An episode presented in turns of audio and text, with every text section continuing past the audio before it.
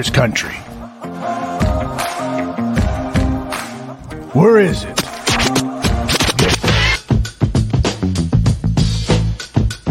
You down with BCP? You down with BCP? You down with BCP? You down with BCP? You down with BCP? You down with BCP?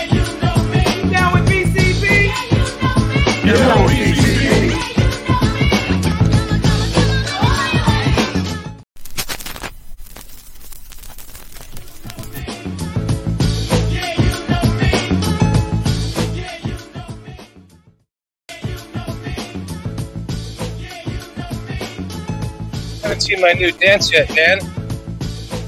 trying to find your avatar while I'm dancing. It's, it's All right. trying to, I'm trying to walk and chew gum at the same time here. There we go. There we go. What do you think of my dance, Dan? I think we're both Caucasian and it's not good.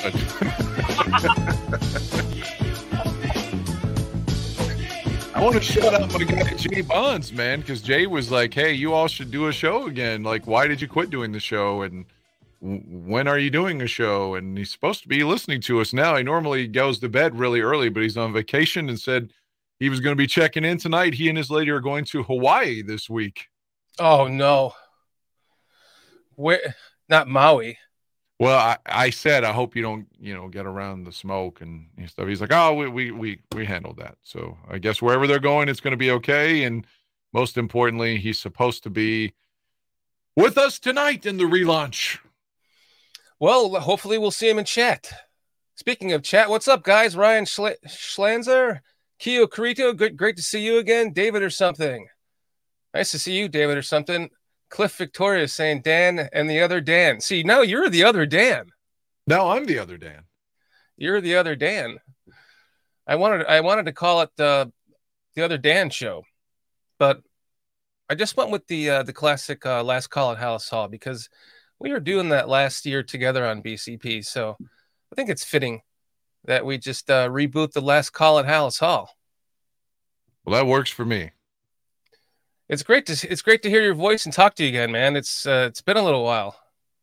Yeah, obviously, if anyone is is aware, or perhaps they didn't know, we we did, I don't know, probably two months worth of work on Mondays last season, and then obviously there was the time that was all four of us on on uh, bare their souls. So we've uh, we've worked together before, and I've held you in uh, in high esteem. And and Jay was like, God, I wish you all would do the show again together. So I was like, why aren't why aren't we doing a fucking show? Can I cuss? Is it what's the rating Yes. on this? Yes, you can cuss. Okay. Well, Yes, I didn't know like if you wanted to keep it cleaner or something. So the point is though, I was like, well, why aren't we doing a show? I mean, why shouldn't we do a show? I mean, we're just two guys that love the Bears and and that's enough for me, you know? I know when you when you sent that to me and you were telling me about uh, your buddy Jay bringing that up, it was very heartwarming. I was like, wow, somebody actually like listened to us talk. Specifically, me, I should say. Of course, man. Everyone, everyone likes hearing your voice. You have that very, that excellent uh, radio voice, and you're in a, you're in a professional studio, and you make us all sound bad. so nobody wants to hear my my dorky voice. It's nice to hear it actually does. Yeah, yeah. So I, I think that they're both um you know, we're two different voices, but together, you know, it's a good mesh, you know? Well, we we do have one thing in common. We are huge Bears fans. We are we both have a birthday on a holiday. Right. Both- Christmas, I'm Halloween. yeah, and both of our wives left us with a bunch of cats for another man that she, I think she worked with. I lost one of my cats though via that terrible thing known as death. So Yes. I don't want to complain too much. I've got four of them still, and I try to take care of them. If you don't mind me giving you a quick story, Sure. uh, I was so like I still I feel eerie. I don't want to. I'm not trying to be dramatic or funny or anything, but I had to take a big ass loan to uh, get my basement. Uh, they're going to install some shit in my basement to to keep it like dry. You know, basically to finish it. It's a drainage system, and I had to sign for it a loan that's ten thousand six hundred dollars, and it was like it's one hundred and fifteen dollars a month for fifteen years. And, I, Uh. and I signed the line at the line, you know, the thing. I was like, God damn, am I going to be alive 15 years from now? I mean, I really felt like I'm probably not going to be alive in 15 years. Well, if you're not, such a weird feeling. if you're not, then you won't have to pay off the loan. but still, I mean, like, God, I mean, I'm going to be 43 on Halloween. Can I make it to 58? Like, ooh, I don't know, man. I just uh, stress and you know anxiety. Like, I, I don't know. I feel like my heart's like, bro, you know better. You're not going to make it that far. But somewhere along the way, please, for the love of God, can we win a Super Bowl? How about this year? That would be great if we could do it this year. And and I want to serve you up on this then and play a little point myself. I tried. I tried. My guy Ron, who got us tickets to the Raiders game, was telling me that I needed to try to listen to CHGO. And I hadn't listened to any of it. And I did like uh what's his name? Uh Carm. Uh I you when he used to host with Dan Hampton and and Mark Uh, Carman. yeah, Mark Carman. I Yeah. thought he was good on there. So I was like, all right. Plus, I want to give Bragg some love. You know, I worked, I talked with Braggs frequently, well, not frequently, but I have, you know, and he's a nice enough guy. we so I try to listen to it. Right. Well, he he didn't show up for the show, so fuck him. He's a terrible guy. That's what I've always said about no. But uh, I tried to listen. I mean, this is not a shot at him or or Hoge or anybody. Okay, I guess it's a shot at Hoge. You know what I hate more than anything? The Bears played decent in a preseason game, right? We all can be happy about what we saw. Of course, there are a couple things we could talk about that we didn't like, but overwhelmingly, as Bear fans, I think Saturday we could be happy. First thing they do, oh, Super Bears, Super Bowl, you know, just fucking mocking it. I, I just, I hate it. I turned it off. Like, you can't be happy about any success, or someone like Adam Hoge will call you a meathead or, you know, act like you're fucking stupid just because you have your hopes up. It's just so condescending to me. It's just like, don't pretend to be a fan then if you if you think we're dumb because we get our hopes up. Is he a fan? I don't know what he is, man. Like I, I, he- I, I see why Olin said, "I'm going to fucking shut you up." I just I hate that. Anytime that the Bears win, they're like, "Oh, Super Bears, Super Bowl, Super." Their fake Chicago act, you know, the super fans like accent. Yeah. I just I hate that though. Does anybody else get annoyed by that when like, yeah, I am happy about the game Saturday. I mean, why shouldn't I be? Why shouldn't anybody supporting the Bears be happy about Saturday? Well, Dan, I predicted that Justin Fields would go 10 for 10 for 156 yards and two touchdowns, and he just didn't live up to my expectations. well, the other thing could be, well, he threw two touchdowns, but did he throw the ball down the field? And it's just Right. like, well, you had two guys make plays, and if we could do that week one against Green Bay, I may get arrested in Soldier Field for beating my penis. Like, oh my god, touchdown! I, I may have to touch myself. Like, I do a, do a shout out to the Paul Reubens for his theater action.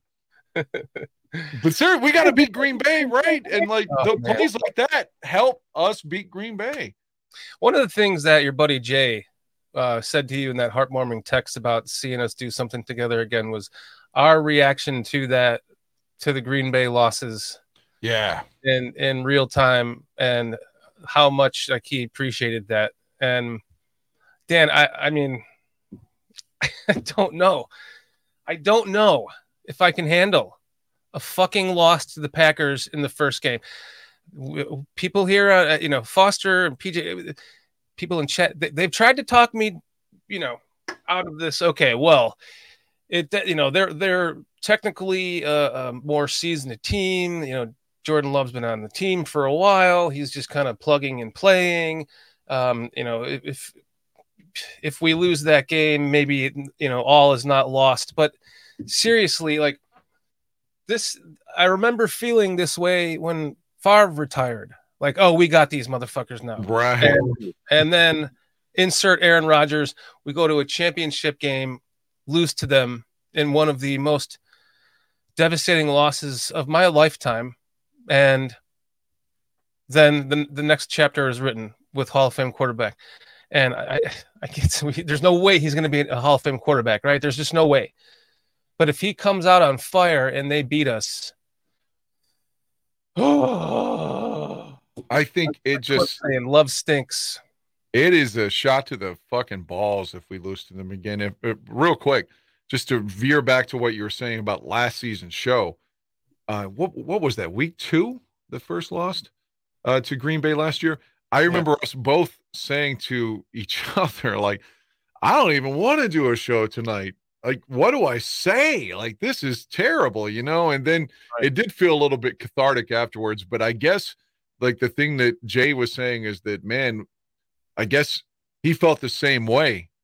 It's just like, God, I don't even know what to say after that. You know, that's so terrible. And I guess he, he could feel our passion and that mm. resonated with him. So, I think that's the strength of the show. Is like we're legitimate fans. We're not trying to say we're breaking down tape or we're fucking we're going to tell you how great we are, smart we are. And I'm not taking shots at anybody when I say that. I'm just saying like we're just fans, man, and we're just trying to vent. This shit matters, man. This shit fucking matters. Yes. And like you said, if they lose week one again, well, what we lose to them on opening day in 19, and that was so devastating because we thought we're going back to the Super Bowl and then in 15, the first game with John Fox, thinking, oh, Trestman's gone. We got a real coach now, a guy that's taken two teams to the Super Bowl. We get Green Bay opening day. In both situations, the games are somewhat tight. The Bears fall and lose. Mm-hmm. If they lose this year, like I've said so many times, week two's in Tampa. I know they don't have Brady anymore. It's hot as fuck in Tampa, especially in week two. Ditka used to always struggle going to Tampa Bay when we played them every if it was early in the year. It's going to be 105 degrees or something on the field down there. And then you get KC in week three. You saw what we did in the heat against the Dolphins mm-hmm. a couple of years ago in Miami. Went down there and lost, and that's when we had a really good team. Shit so I'm saying you lose to the Packers, you could find yourself 0 and 2 or even 0 and 3. And then what do you got? Conversely, you beat Green Bay, you get some momentum, you find yourself 2 and 0, and then maybe you upset Mahomes and at Arrowhead. So it matters. Like momentum matters. It doesn't matter. I want to just want to take a moment to acknowledge everybody else here in the chat that's joining us. King Buka World, Mr. Mayhem, Dylan Prescott, Demand, Jeremy Munoz. Thank you for joining us. STC, thank you for joining us tonight, guys. Um, yeah, I, I hope that guy's right. I see all kinds of stuff like that online. Like, there's no way we can lose. Yeah. Dude, we I've been a Bear fan so long. There's always a way we can lose. Burrito saying there. I don't think there's even a one percent chance we lose to them. I, I'm, listen, I'm not saying that we. I don't think we're going to lose to them. That's what if that's what would make the loss so much more devastating if we did. Because there is always the effect, or we can be as confident as we want. But if they walk out there and lose that game to the, I'm not saying it's going to happen. I think we're going to win that game. I think we're going to win it handedly. I think we're going to kick the shit out of them, like you were saying a couple of, te- oh, a couple of chats ago. Great, but but if we lose that game, I don't know. I don't know. I might just my head might explode. It, like I said, it it matters. It, this is the new regime. This is you got a new president. You know, everyone hated Sweaty Teddy. He's gone. He's working on the new stadium. Mr. Warren. We got we had all those losses last year. Also, it's all because we wanted to get the number one pick. They were tanking. Mm-hmm. All that's in the rear view now. So now it's go time. Now mm-hmm. is when we try to win. This is when we want to win. Mm-hmm. we start out with our fuck. It's like it's it's a statement of the whole program mm-hmm. that you've been making the right moves and doing the right thing, and now this is like it's like when they, you go to the polls politically and they say today's a referendum on blank. I feel like everything comes down like if they win, it's like, see, we're go- we're heading the right direction. We're headed in the right direction. But morally, if they lose, maybe we're still heading in the right direction. But maybe you're still a year or two away if they lose, is what it feels like to me. I love how you just said that because we would still, you know, if we lost the game, you know, if we got our asses blown out, obviously that would be a, a, big deal. But if we just lost the game by three points or something like that, that would still be a big deal. But there would still at least be the hope to go into, well, okay, well, you know, it was the first game of the season. You know, everyone's got their their shit to work out in that first game. The first game is always, you know, a little a little odd and difficult for everybody. Right. Getting the jitters out and stuff. But I'm not. I'm on the record as saying we're we're, we're not going to lose that. But Mm, I, I, and I'm not prepared for if they do. So I don't know what hopefully I'm not um on the PSF app. I don't you don't you probably don't know this about this, Dan. Um I've signed a contract with PSF.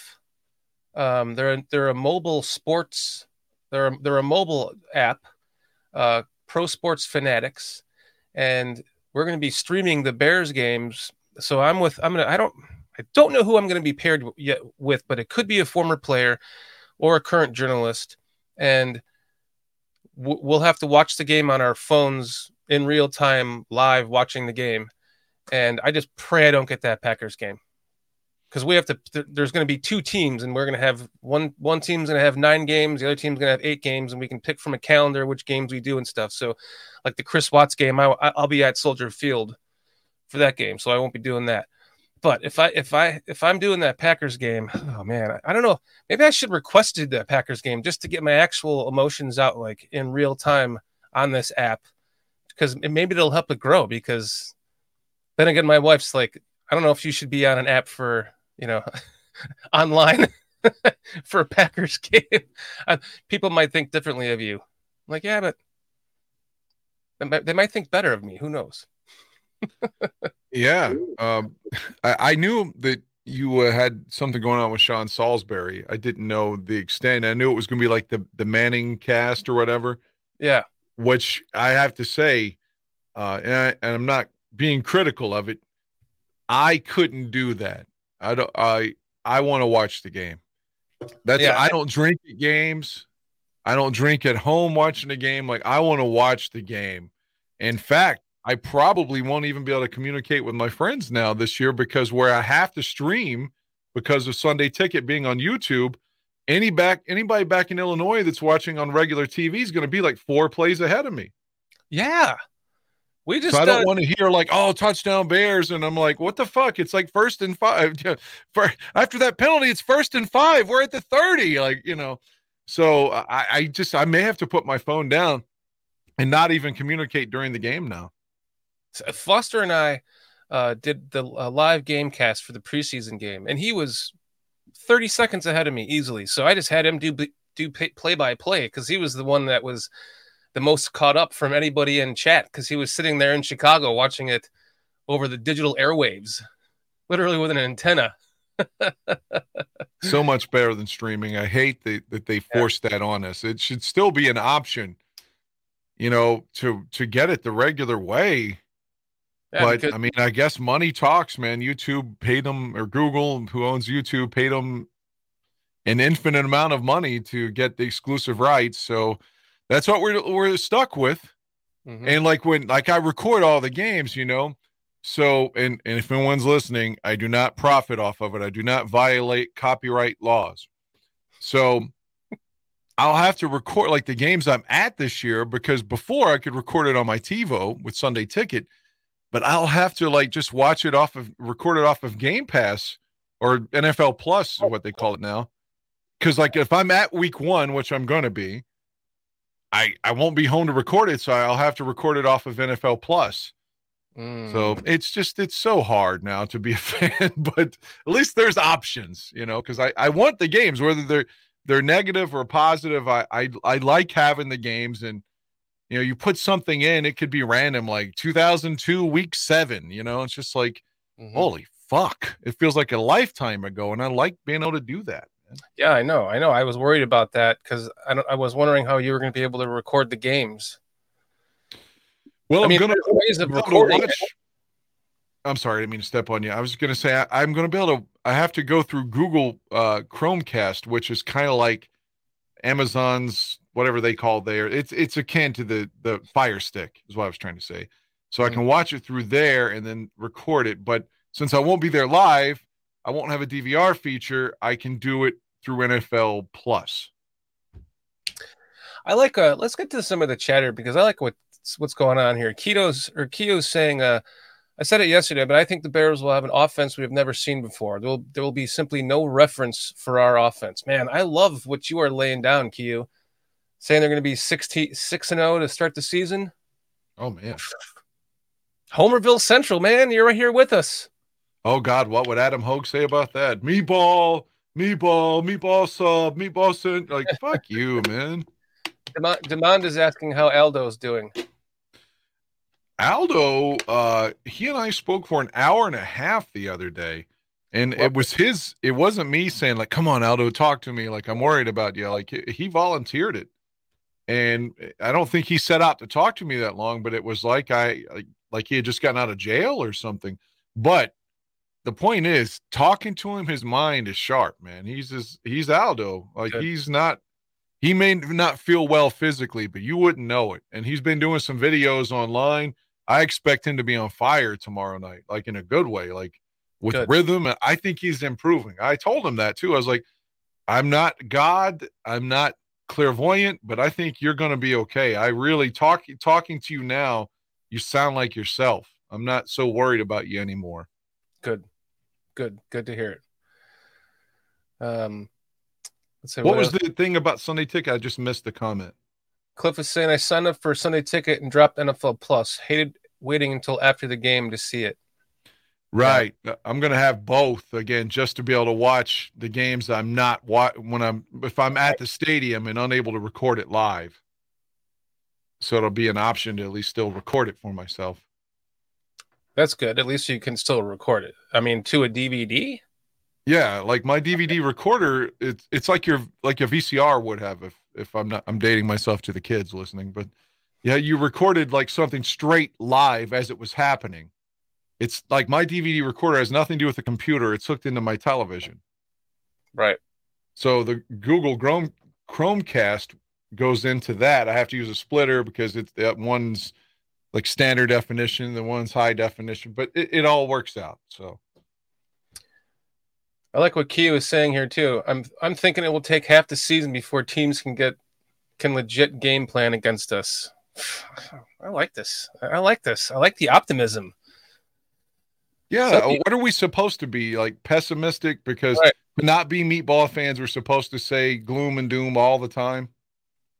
I'm I'm literally hoping for an MVP season out of Justin Fields this year. I'm not predicting it, but man, am I hoping for it. Why can't it happen? We see it happen all the time. There's always a darling quarterback of the league every year. There's always a new darling quarterback. Last year it was almost Justin Fields. He was right on the cusp, but everyone wanted to call him a running back.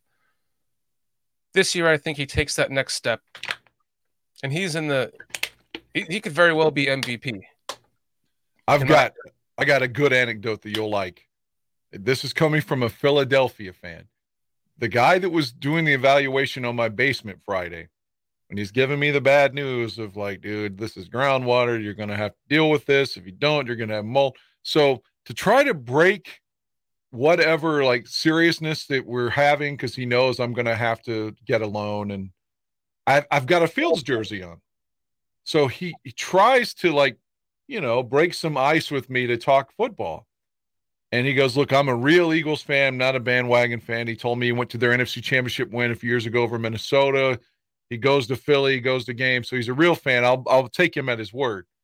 But he looks at my jersey and he goes, You know what? I don't know what you think. Are he's like, Are you a real Bears fans? I'm like, Oh, yeah, yeah. He's like, I love Justin Fields. This was coming from an Eagles fan. He says to me, if anybody that says Fields can't play, like I don't understand it. He's like, just give the guy some offensive line, give him a, some protection. He's going to be great. Mm-hmm. This was coming from an Eagles fan. He's like, Justin Fields is great. I was like, wow, yeah. So he, and of course, he made the comparison to Jalen Hurts, but he said, like, if you get rid of Fields, you're crazy. And Yeah. he volunteered all this. I, like I said, just trying to make conversation. Maybe he's lying to me and placating me. I don't know, but it felt genuine. And coming from a guy that likes another team, it was like, wow, okay. I heard the That's same thing awesome. from Dolphins fans saying the same thing about Justin Fields. Yeah. That Justin Fields is he's gonna take the the, the league by storm this year. I think fe- people are really feeling it. O- Other than Colin Cowherd, of course, he likes to Oh. shit all over anything quarterback related for the Bears. Doesn't matter, you know, if, if Jim McMahon was playing right now the way he did, winning, you know, twenty plus games in a row, he would shit all over him. He'd find a way to shit on him. Yeah. He'd be like, uh, there's not enough spirals. He's too Yeah. reckless. Uh, the ball a little bit too long. he drinks a lot of alcohol. Like, is he in shape? He drinks a lot of booze. Yeah, there would be some kind of criticism. I, I always say that about Dan Wiederer too. He could be uh, the beat writer for the 85 Bears and like week one, he'd be like, you know, the Bears are down 28 to 17. This defense is overrated. They're missing Todd Bell and Al Harris. They're not going anywhere this season. Mm-hmm. Walter's getting older. McMahon's always hurt. This team has no shot. That would be Dan Weird Weirder if it was week one of 85. Yeah. They almost lost to the lowly Buccaneers. Yeah, you're gonna have games like that. I mean, look at us last season. Philly goes to the NFC or the Super Bowl representing the NFC, and what happened? They nearly lost at Soldier Field to a team that won three games in the Chicago Bears. It happens. If mm-hmm. the Bears are good this year, we're going to have a game where we're like, holy shit, this team sucked and we almost lost. Mm-hmm. But that's a sign that you're a good team, actually, when you mm-hmm. play down and like you're flat and you can overcome that. I know everyone will say, if you're a good team, you're not. That's human nature. Mm-hmm. Sometimes, like if you just want a big game to be like a trap game. So if like they have a big win, let's say against Kansas City, right? And then Denver comes the next week. Mm-hmm. If they beat Mahomes, it's going to be hard to be up for Denver. And then maybe you struggle and win 20 to 19, but fuck, you won, you know? Right. Those Denver game and the and the and the Raiders games, they always freak me out whenever we play those teams. The, and the Giants. I don't know why. And the and the Saints. We play the Saints this year and what two of those other teams, the, the Raiders and the, the the Broncos. So those games, I, am always a little bit worried about those games because it's hard to it's hard to predict because you just don't have much history to go off of like you do with some other teams. One of my favorite wins ever was against the Saints, though, and I remember I got to watch it live, even though I wasn't in Illinois. It was like week nine of '91, and the Saints were undefeated. They were they had this slogan called cha-ching had to do with their sacks. And they were selling t-shirts that said cha-ching.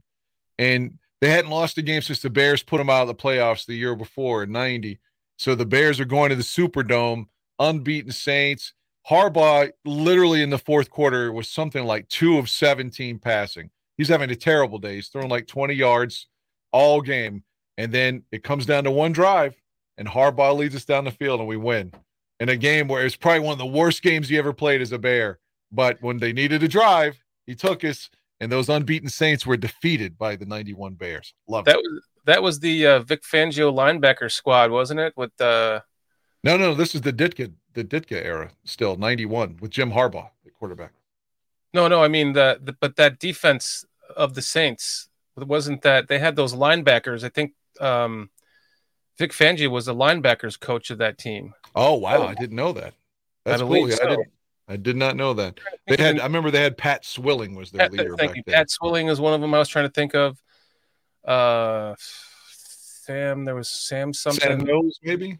I think Sam Mills. I think he died. Actually, we don't want. Uh, yeah, he did. But they he, called him the field mouse because he was so small. But yeah, while, though. that, that's a guy that would end up costing us a 95 though Again, I've told the story so many times. The Bears had to beat Philly and then have Atlanta lose to San Francisco, and they make the playoffs. And San Francisco had beaten Atlanta like 20 out of 21 games, and they're the defending Super Bowl champions. And Atlanta gets Jeff George gets hurt. And late in the game, they bring in Bobby fucking Hebert, who leads a drive to beat San Francisco in, the, in under a minute and puts us out. Right. And Bobby, Bobby Hebert was the Saints quarterback that uh, that day in '91. I always hated Bobby Hebert for that shit in '95. Yeah, me too. Bobby Hebert. Fucking bomb, Bobby Hebert, wherever you are. Q Carito is saying, uh, let me tell you, it's a struggle living outside of Chicago. So fucking expensive paying for Sunday ticket and shit. I get maybe five games a year that are prime time. Right. I get yeah. it. I I mean, I grew up in Chicagoland, and I, I don't live there anymore, and I miss that. I, I, this it sucks having to pay for.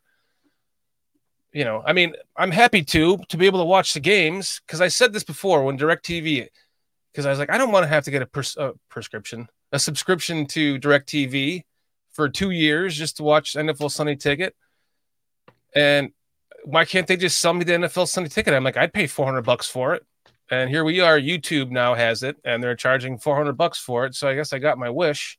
Actually, they're charging more than that, aren't they? Isn't like 450. 450? Yeah, Yeah, I I got a hundred dollars off because I I bought it in June or May, Right. whenever it was. They give you a hundred dollars off one time.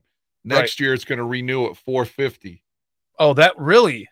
Yeah, Oh, so it auto renews at that. So you can't. You don't even get a a grace period. Like I think this year it was June 10th. no, they said next year it's four fifty. It's a one time deal to have the hundred dollars off. Of course, you could always cancel. It's but if you want it, it's going to renew. Uh, again for four hundred and fifty dollars. They don't even allow you the installments that Directv at least gave you, like six installments of fifty dollars or whatever. Yeah, you got to pay it in one lump sum with Google slash YouTube.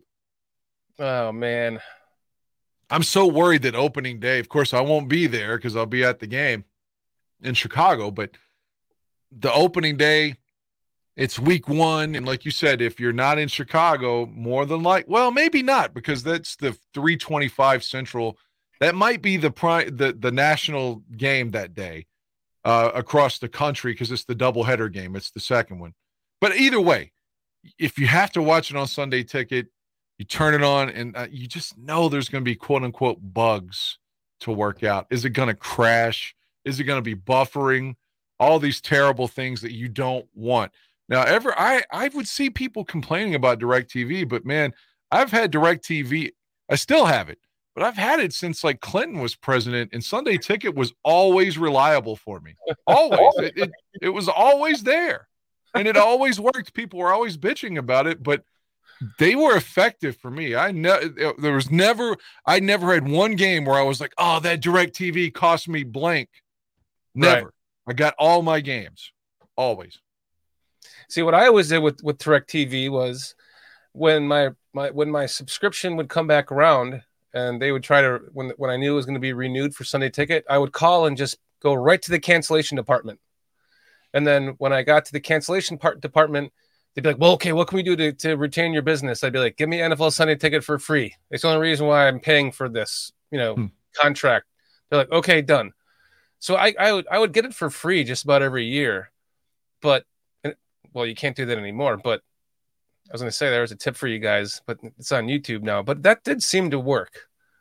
So I know that sorry I gave you the information too late, guys. our pre or pre talk before we went on air. I'm just gonna I want to give this guy some credit for something he did for me. Now I'd already paid for my Sunday ticket. This is probably the 2019 season, the 2020 season. It was one of those three, four years ago. And Shane Marsaw was like, dude, just fucking call and tell him you're gonna cancel. And like you everything you just said. I was like, Mhm. I've already paid for it. So he goes, why don't you just call and say you want the rest of your account free then or something like that? And i was like i can't do that. He's like dan what's your fucking account number? He called directv. Shane marsaw called directv and pretended to be me.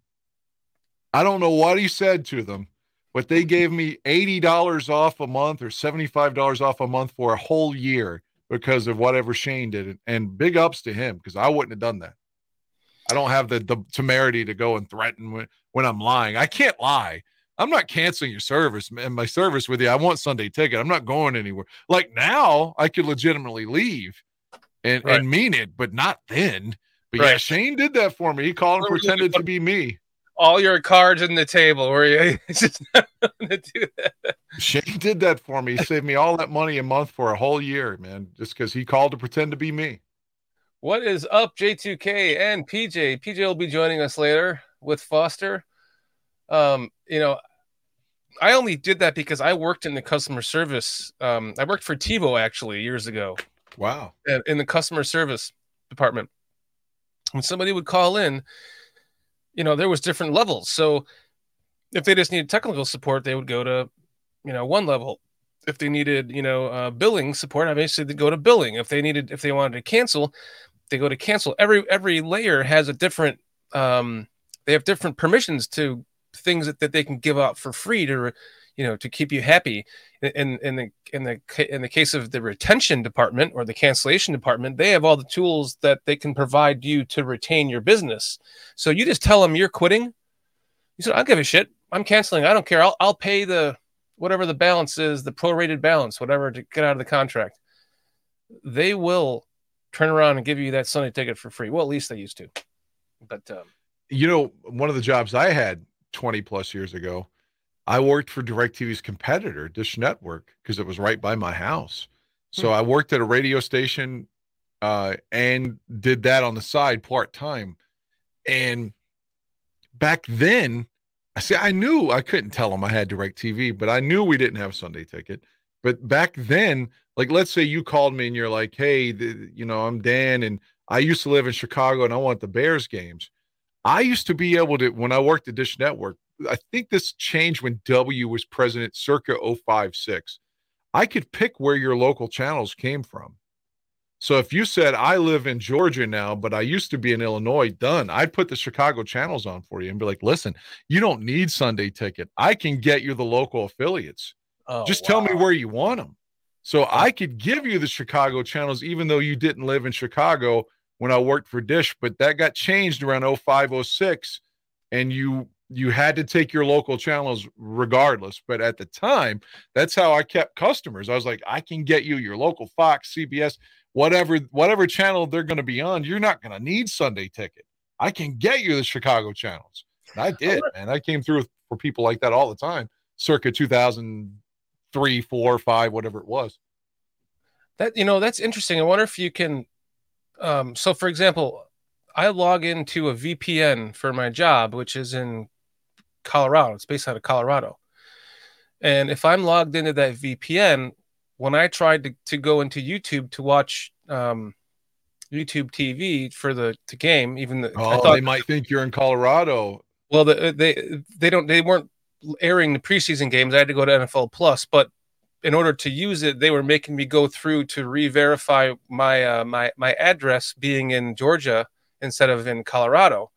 So I'm wondering if you could just change your your VP, like if because everyone has a virtual private network on their um um they should on their modem or router that they can change it to. So I'm wondering if you if you change it to to Chicago and then try to log into um just a local Fox station if the, if the game's playing on Fox that Sunday, if it would give it to you from that area, you know, if you logged in with a Comcast account or something. That's essentially what I was doing, what I was saying. So, yeah, if there's some way to beat that system, it makes sense. I don't know if they have a way of, of repudiating that, but man, if you could fool them with your, you, I could see that working. You probably can't fool them though. They probably have all that shit. It's probably all figured out by now, you know, so Yeah. you can't fool the system like that. The cool thing about NFL Plus, uh, at the very least, is that you still get like the Amazon game and all that bullshit on like, because Amazon's getting a playoff game this year too, which is absurd. Like, why would you want to alienate your fan base? There, there are older people out there, not not me, but they're like like if if my dad were alive today, my dad would be he'd be 72 in December. So if if I told my dad who who's been dead 30 years now, but if he were still alive and I said, "No, no, no, you can't watch it on TV. You got to log into your fucking streaming and do it here." He would say, "The hell with it. I'm not watching that game." Like it, so I'm saying there's got to be a lot of people either a live in a smaller area and don't have great internet. Again, not me. I've got decent Or- internet. I'm not saying this to bitch, but they may not be able to watch that playoff game as a result of them giving like forcing you to stream. I I don't know why you would take your product eh, at, at eh, playoffs off of national television. I just don't understand what they're doing. They're probably making more money off of the subscriptions to watch it than they are from the broadcasting. Well, because they're also getting broadcasting, so they're making they're making twice as much money actually because they're they're getting it twice. They're getting it from the advertisers and they're getting it from you. That's that's just bullshit. Well, if you've got Plus, I think you can watch the Amazon games that way. But then maybe that's just the regular season. Maybe I would have to like if the Bears were playing on the Amazon playoff game, maybe I'll have to subscribe to fucking Prime for a month just to watch it. I, I don't know yet. You know, it's um, it's it's a it's a fucking it's a crying shame. It's a crying shame. because there's gonna there's gonna come there's gonna come a time where it's just gonna be just ridiculously overly expensive to to to watch a game for it already is for most people you know how many people can it's amazing to me that people would tune in to listen to foster and i uh, talk about the game live well it makes sense because people they're not paying they, they don't want to pay for that they want to pay the $400 or the $100 plus on, on top of that for NFL Plus. Oh, NFL Plus, by the way, has been threatening to give you the games live for years, and I've never been able to get a live game. Not even a live. Well, the preseason game was live, but they've never had a. They've never streamed a live game. You have to wait two hours for the game to be over to watch it. Right. So, yeah. Yeah, I I I think that those complications if you're a super diehard fan, and I think we both are, we'll find a way to get the game. But I think it hurts the average fan, the person that if it's convenient, they'll watch it. And that's bad for the game when you take the regular person out of it. Eh, you're going to have your diehards. We're always going to be there, regardless of what they do to us. It's like I got to pay 450. I don't like it. Okay, I'll pay it. You know, but there are people that that won't be able to afford that, or don't want to watch it on Amazon, or it just Or feels like they, internet. yeah, I feel like they're really like they could alienate their fan base in some ways. Another thing that they were talking about doing and did not follow through on at the time where they were campaigning to get Sunday ticket, they being YouTube slash Google, they intimated that they were going to do what the NFL, league, or I'm sorry, the NBA League Pass and Major League Baseball allow you to do now, which is to follow your one team at a discounted rate. Like if you don't want the 450, you can pay 150 and only get the Bears, for example. That'd be fine with They kept saying they were going to do that, and then that's not an option. They did not do that. You have to buy the whole package. So that's kind of greedy because they, they kept saying that, oh, that'll be a benefit of having it stream. You could just get one team, and then they didn't do it. And talk about a fucking monopoly. What are you gonna Yeah. do? You have to take you it. watch You just- yeah, yeah, God, those leagues are horrible. Those other leagues. So it's it's the NFL or bust, man. I mean, Yeah. I like the NFL so much. Well, I'm more or less a Bears fan now, but last night, uh, around 3 a.m., probably 3 a.m. to 6 a.m., I was watching old NFL games from 1970. Their highlights from Pat Summerall's uh, show this week in pro football. I was watching those last night, just watching highlights of games of, of that were played before I was born. Uh, that's how much I love football. So I know, and I love those the old NFL film stuff with the with the with the voice and right, blah, blah, you know, and they use. I, I just love it. Both Sabols, Steve and his dad, you know, hearing just them is just I don't know. It's it's it's sad that Steve is gone now too. yeah, just- Steve and Ed Sabol and John Facenda, who the voice you're talking about, he's gone. Yeah. and that's Aldo and I've talked about this before. It's just like when I grew up, those highlights meant so much to me, and he agreed. Uh, just Super Bowl highlights and things like that. Like I knew about the game and the product and the history before I Mhm. was like even 10 years old. I knew that Joe Namath had guaranteed victory and all these things that happened before I was born. But today's like youth, I'm not trying to be like one of these get off my lawn motherfuckers, but like since the Sabols died, the NFL films died with them. So nobody young gives a shit about what happened in Super Bowl 12. They don't they don't give a fuck. I mean, it's just it's a shame like how what they're missing out on in in, in my estimation. I'm saying here, uh, Kiyu Kiyu Karito is saying, I asked Swifty, who who literally works for Google, if he got discounts for YouTube TV, and he said he wished. So like they're just they don't even give discounts to their employees. It's just Wow. ridiculous. Just money hungry. My goodness. Well, I, I did see that somehow if you I have Verizon too, but they were giving away Sunday ticket for free to Verizon subscribers, but I've already bought it, so I didn't even look into it. But I do have Verizon. I don't know what the what you have to do to take advantage of that offer. Oh wow, that would be nice. I might I would switch over to that for that. yeah, we you should look that up. Uh, it's legit. I saw it like a week ago, like the the advertisement for it. It's just like I said, I've already bought it. Fuck it. It's just Probably just whatever. get it that one year for free, and then the next year you pay four fifty for it. it still it saves you money but like i said i've already the the money's already come out of my account. I'm just i'm just just give me the games man. Okay Like, whatever. When Chris- Chris Watts was talking about how they didn't even allow him to pay for it in installments, either. yeah there's no installment. That's what i said that earlier. No installments at all. Now DirecTV would give you six installments. Now i don't know how chris got to watch it being that he's english. I'm not sure what you know how it was for him but for us we had installments before and we don't now hmm. Well, at least he doesn't have to get it in Spanish because he's English.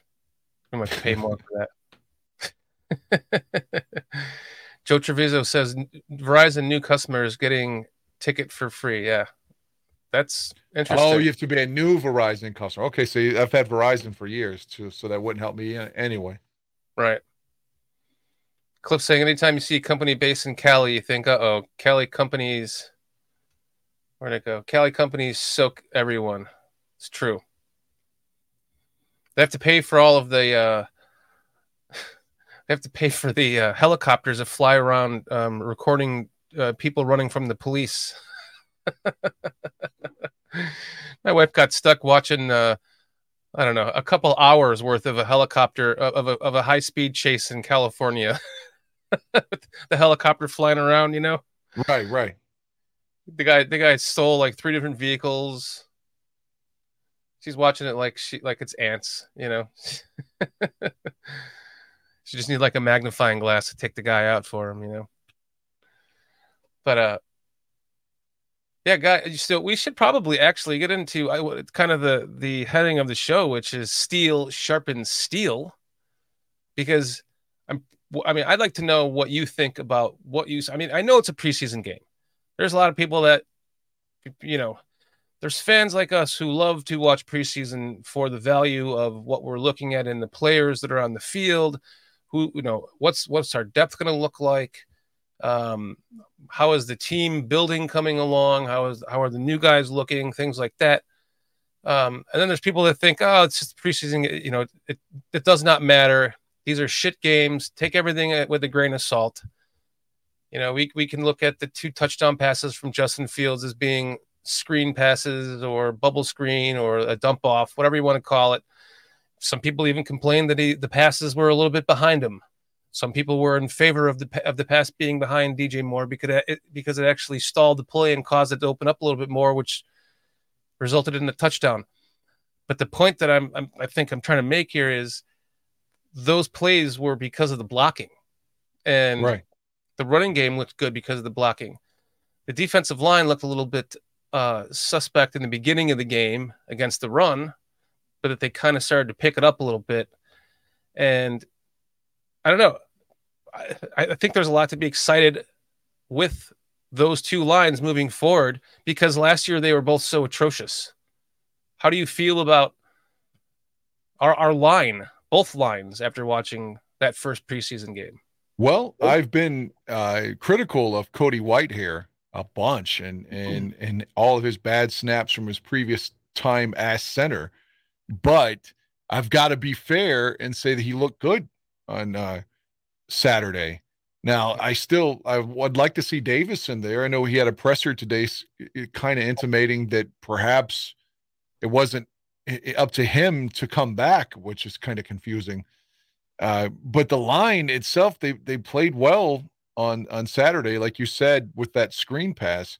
Now, yeah, if I'm going to be negative, I will say that the the throw that he always missed with Mooney was the same one he missed with DJ Moore. It was like like you said, it was behind, and but Moore made the play and then and then went to the house. I mean, so yeah, Fields has got to make that a easier toss, but the individual talent of DJ Moore uh, made up for it. I'm not saying that Darnell Mooney can't, but he's a little bit above um, Darnell, I think uh, DJ Moore is. So it- my point is, before Justin had to be flawless for the Bears to to succeed, and now he can make a shitty throw, and his guy can still take it all the way to the house. That's positive for the Bears. That's positive. And one more thing, I don't want to hog off the mic time. One of the things that you said that really resonated with me there was again the same thing, whether it's like Hoge or Jahns, they always bitch about having to cover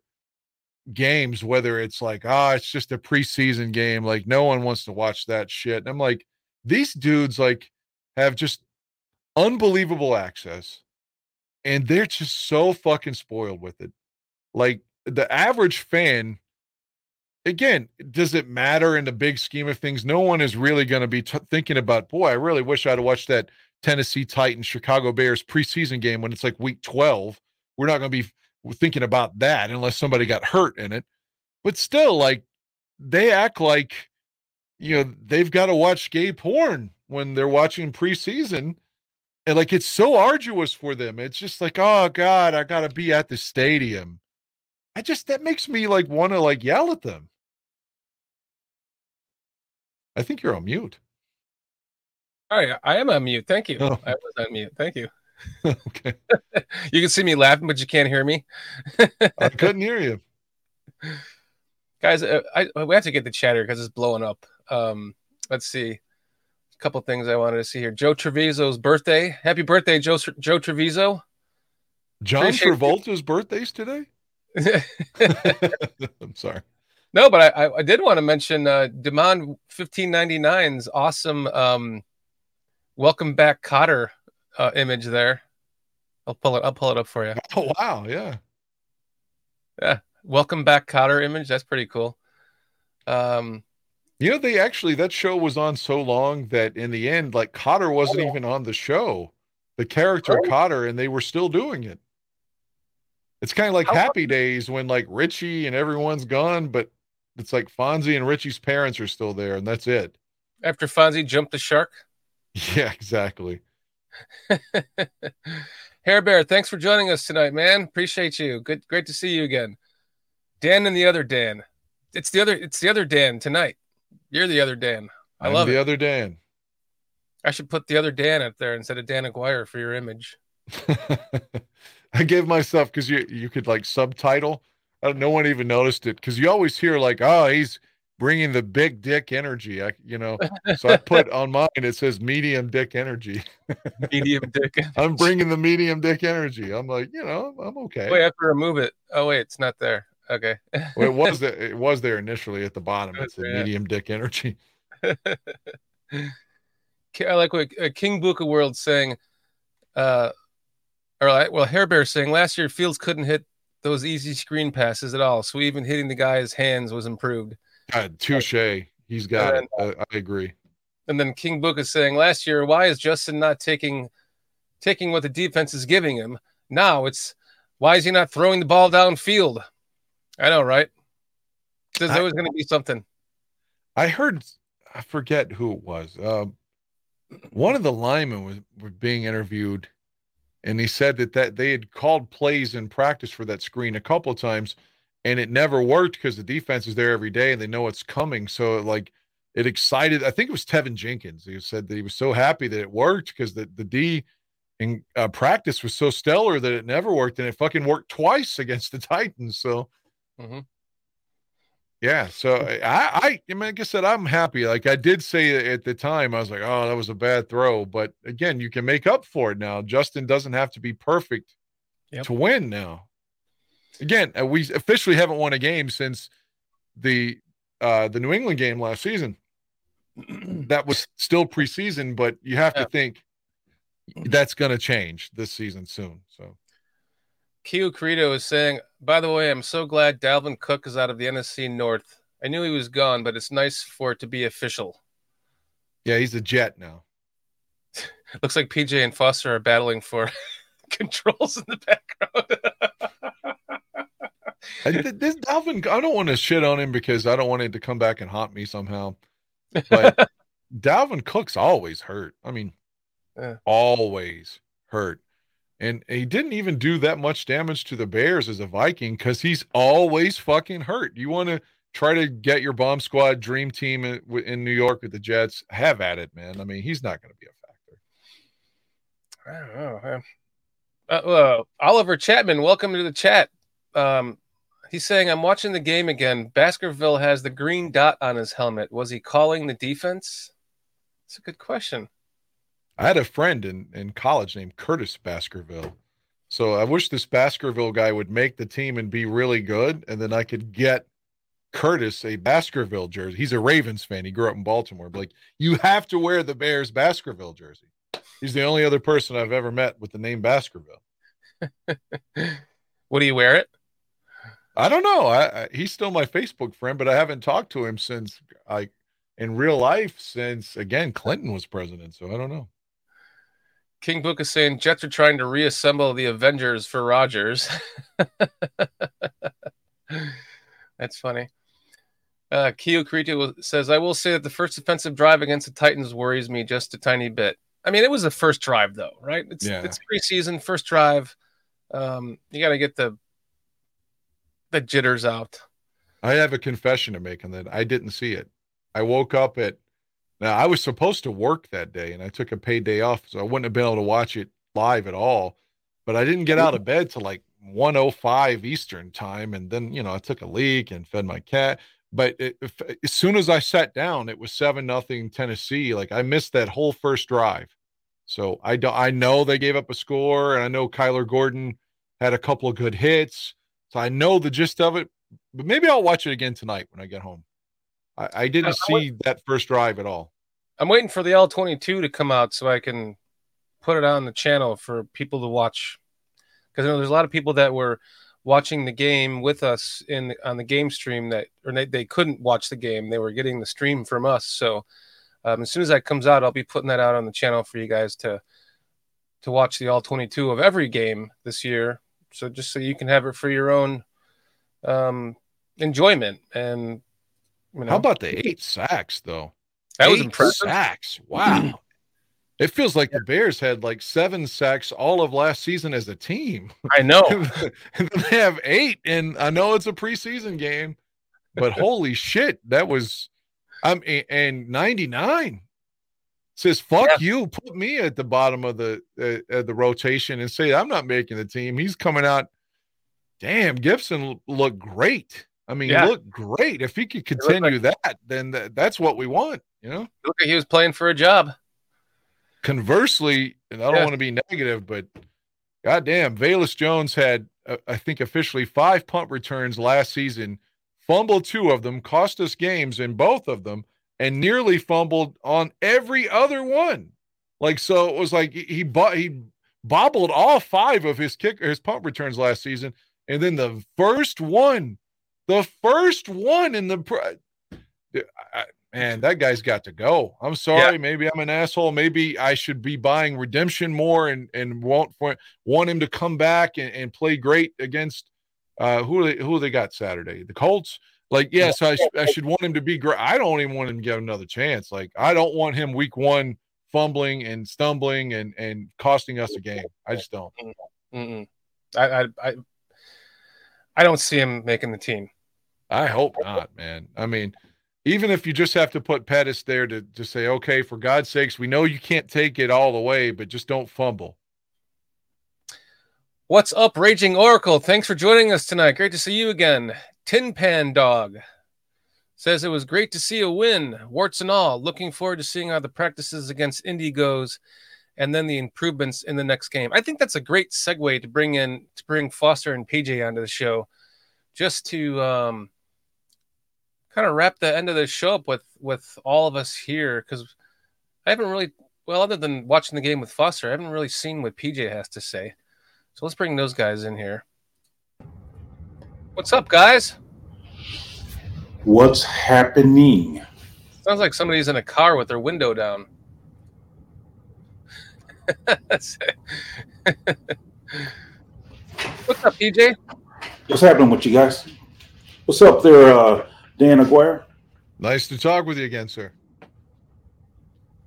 He said, "Sir, man, Sir. Wow, Ooh. it's oh man, I guess I am getting old." Foster said, "Fuck this! I'm just getting up and getting a Foster's beer." Or he went to go close the window. yeah, Foster doesn't drink. Oh, he just smokes then. Yeah, yeah. Like a, a, a like a chimney. Yeah. I, don't was think I- watching. Go ahead. Go ahead. I don't think I, I- it's hard to remember the last time I've seen Foster on the screen without a cigarette in his hand. I watched an old Monday night game randomly earlier this summer from 71. It was the Giants in Dallas.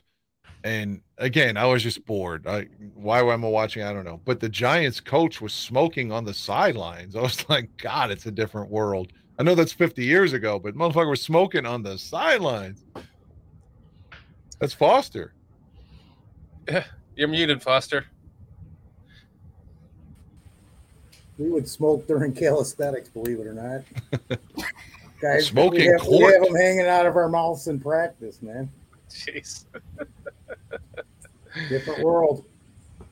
I, I have I have pictures of my mom in the hospital after giving birth to me, and there's an ashtray with a cigarette in it. That's uh, that's lit. It's, she's holding on to me with an ashtray that's lit. You could smoke anywhere back in the day. Yeah. Anywhere you went. Uh-huh.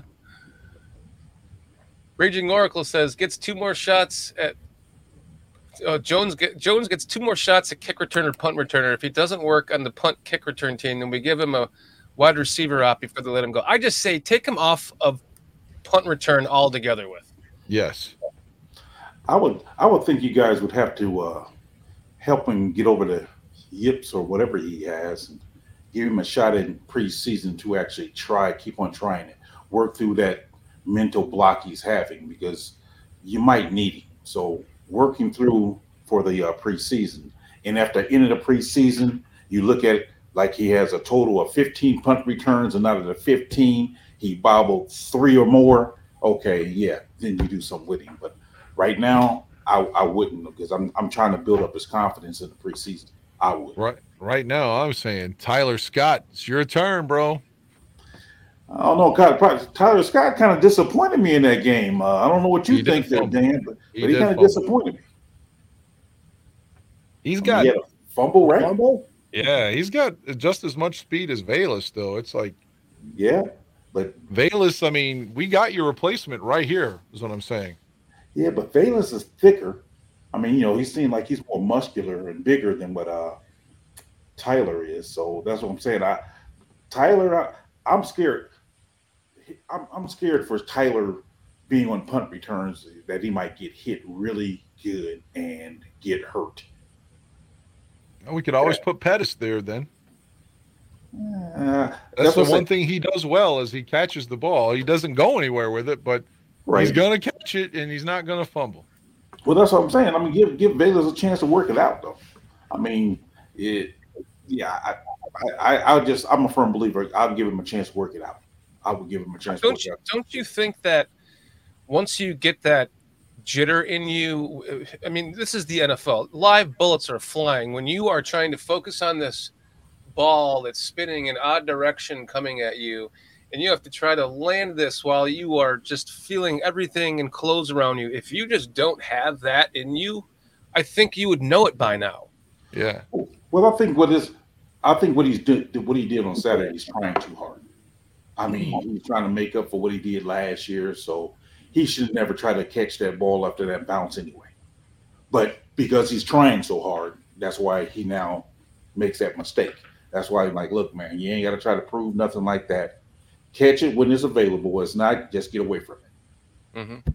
Have that He just, it scares me though, PJ. Like week one's Green Bay. I mean, Right? A play like that, a fumbled punt return. He lost two games for us last year. I mean, like, Mhm. don't cost us the Packers game.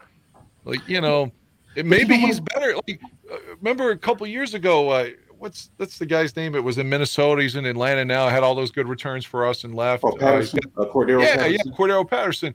Patterson doesn't return punts. He says he can't do it.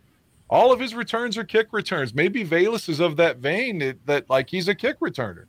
Right? Yes. Right? Yes. Right? I mean, but that's what I'm saying. That, that's what I'm saying. I would use a preseason to find out. That's what I'm saying. I would not give up on him until I know without a question that okay, this guy is not a punt returner. We're not going to use him there. Just after one game of preseason, that's what I'm saying. I'm not ready to give up on him yet. Now, like I said, if we, he gives us 10, I mean, give 15, and out of the 15, uh, he, he got like uh, 20% drop rate. Okay, yeah, put somebody else back there. King Book is saying Velus needs a good old fashioned Iron Sheik curse out. Hmm. Man, we need chic baby now. Cheeky baby now. Get on him, Dan. You can curse him out. Uh, uh, I could. the Sheik uh, passed away, unfortunately. no, what it reminds me of is the movie with um what, what's this what's the movie with the with the erratic pitcher who had like the the cannon for it was a comedy um You talking about Major League with Charlie Sheen as Charlie Wild Sheen, Thing? yeah, yeah. Where the one dude, Oh, uh, the voodoo guy. yeah, the voodoo guy, yeah, Jobu. He's the same guy who uh, who's the voice for uh, Allstate, right? Oh, yeah, that's what that is. that's Is that him. him? Yeah, Wow, I didn't know that. yeah, that's him, man. Oh my god, that is. a younger version. But And that's when he said "fuck you, Jobu," that's when he hit the home run. Yeah, I do it. I do it myself. Pedro I mean, Cerrano wasn't his name? Yep, Something like that. that's yeah, it. that's, That's my favorite baseball movie ever, man. Like everyone says, Field of Dreams. Like the first Major League is great to me. Like I not Yeah. none of those sequels. The first Yeah. one's great. I'm a Field of Dreams guy myself. Yeah, they're I am. I, I that, that that that that pulled at my heartstrings there. If you build Uh, it, they will come. Tooch was on that field recently. Uh, John Santucci uh, ran the bases there. Oh wow. Okay. Cool. You Yeah. Put up that video. It's in Iowa. I have an idea for his punt return abilities, guys. You have so how like curses work is you have to have like a piece of like a piece of like an article of like a, um, a possession of the person that you're putting the curse on. So let's just say we gave like uh, uh, Devin Hester um, like a shred of one of Velus Jones's jerseys or um, I don't know an old sock from a game or something, and then um, Devin Hester instead of putting a curse on it, he can he can put the opposite on it and give him like a blessing to like be able to return punts, and then to hold like a little locker room ceremony, and then uh, Velus Jones will go out and be an excellent punt returner. Absolutely not. But I will go with this idea though. How about just giving him number 23, ah. Vegas Jones? Oh, There. What's Tarik Cohen doing now? Are are you back, bro? Maybe we could use you. he was got a returning punt. What about Trestan Ebner? There's five or six guys on this team that are experienced punt returners. Well, probably four or five now, if you minus Velus. Did uh, Trestan Ebner do any uh, punt returning in uh, Baylor? Was it Bur- Baylor, right? Yeah, yeah. He went to Baylor. I don't. I I know he went to. I know he done some kickoffs. I don't know if the punt returns. So. Punt, punt return is way harder, man. it is. STC's Way harder with that. STC is asking if anybody else wants uh, Tyson Bagent to replace PJ Walker. I'm not. I'm not a big fan of either of them. I will say that PJ, uh, not you, sir, but PJ Walker, uh, PJ Walker did some good things with Carolina last year, and they, it was like week 16 or 17. The Panthers are still on the board in the quote in the hunt, and that was all because of PJ Walker. But everything I've heard and read in camp this year is he's overthrowing everybody, like everybody. And then the first pass he had in the preseason, overthrow, interception. So I don't know what's going on with PJ, but uh, when they signed him, I liked it because at least his makeup and his body type and his style, like it's not like they're going from Fields to Dalton, where it's just like the offense has to be completely changed when he comes in. Like PJ Walker isn't so, I mean, he's not as good as Fields, but if he has to play and can get the ball down, I mean, it's not like they have to call a completely different offense if PJ Walker comes in, is my point and he's had some success. I don't know anything about that the Bagent guy. I do know where that college is. It's small as shit. Well, it used to be called college. They call it university now. Where he played at, it's called Shepherdstown, uh, here in West Virginia. It's so small. It's like, it's like a borderline Adam Shaheen small. Remember, like he played like Ashland College. That's the kind of competition that guy came from, man. Like that small. Like so, yeah. He's a he's a practice squad guy, in my opinion. Yeah, I, I'm. I was hoping. Now he's out the league, but I was hoping. I think DeShone DeShone Kizer would have been probably a good backup in this system. The Fields. I thought he would have been a good backup. Where is he even at now? He's out of football altogether. He's Oh my God, really? He was Yeah, he- terrible in Green Bay, so we don't. I don't bring us that that juju. Let, let him stay in retirement wherever he's at. Yeah. Let him And be. was- Let him be. But then I was like, the the the quarterback from uh, UCLA, he's with Cleveland though. Um, DTR Dorian Thompson Robinson. Robinson? Yeah. Yeah. I think he's in Cleveland. Um, but also Cleveland also has Mond there, uh, Kellen Mond. So I'm scouring the uh, quarterbacks that's going to be released in that scenario because, yeah, I'm not a fan of PJ Walker. I'm not a fan of any of the quarterbacks behind Fields that we have. So I, I would be definitely looking for someone else. J2K saying be be patient with PJ. New offense. He'll settle down. I kind of feel that way too. I really do. I he he did some good things with the Panthers, and it's not like we're talking five years ago. I mean, it was just last year. I think Mhm. for a backup, I I think he's good for a backup. I really do. He- he- I say that respectfully, of course. I mean, you could be right, and I just look like, no, ah, you got your guy Walker started today, and he was terrible, but I think he'll be okay. And you know, for what he for what he is, like our third stringer isn't. I mean, Yeah. I thought he was terrible in Buffalo. I mean, I thought he was horrible in Buffalo, but every time he like has had to play for the Bears, and granted, late last season when we were horrible, like he's done okay for a third stringer. Is what I'm saying. Like, Mhm. I think Well, I'll see you guys. Top three are okay. Seeing as we got your name, PJ, I'll give him a chance. J2K saying EQ stopped his route on the interception. It was right. It was right. you get, you're getting pulled from the show, PJ. No, it wasn't me. He's talking about. He's talking about the other PJ. Right, Oh, but there's oh. only so pe- so many PJ comments allowed in the show.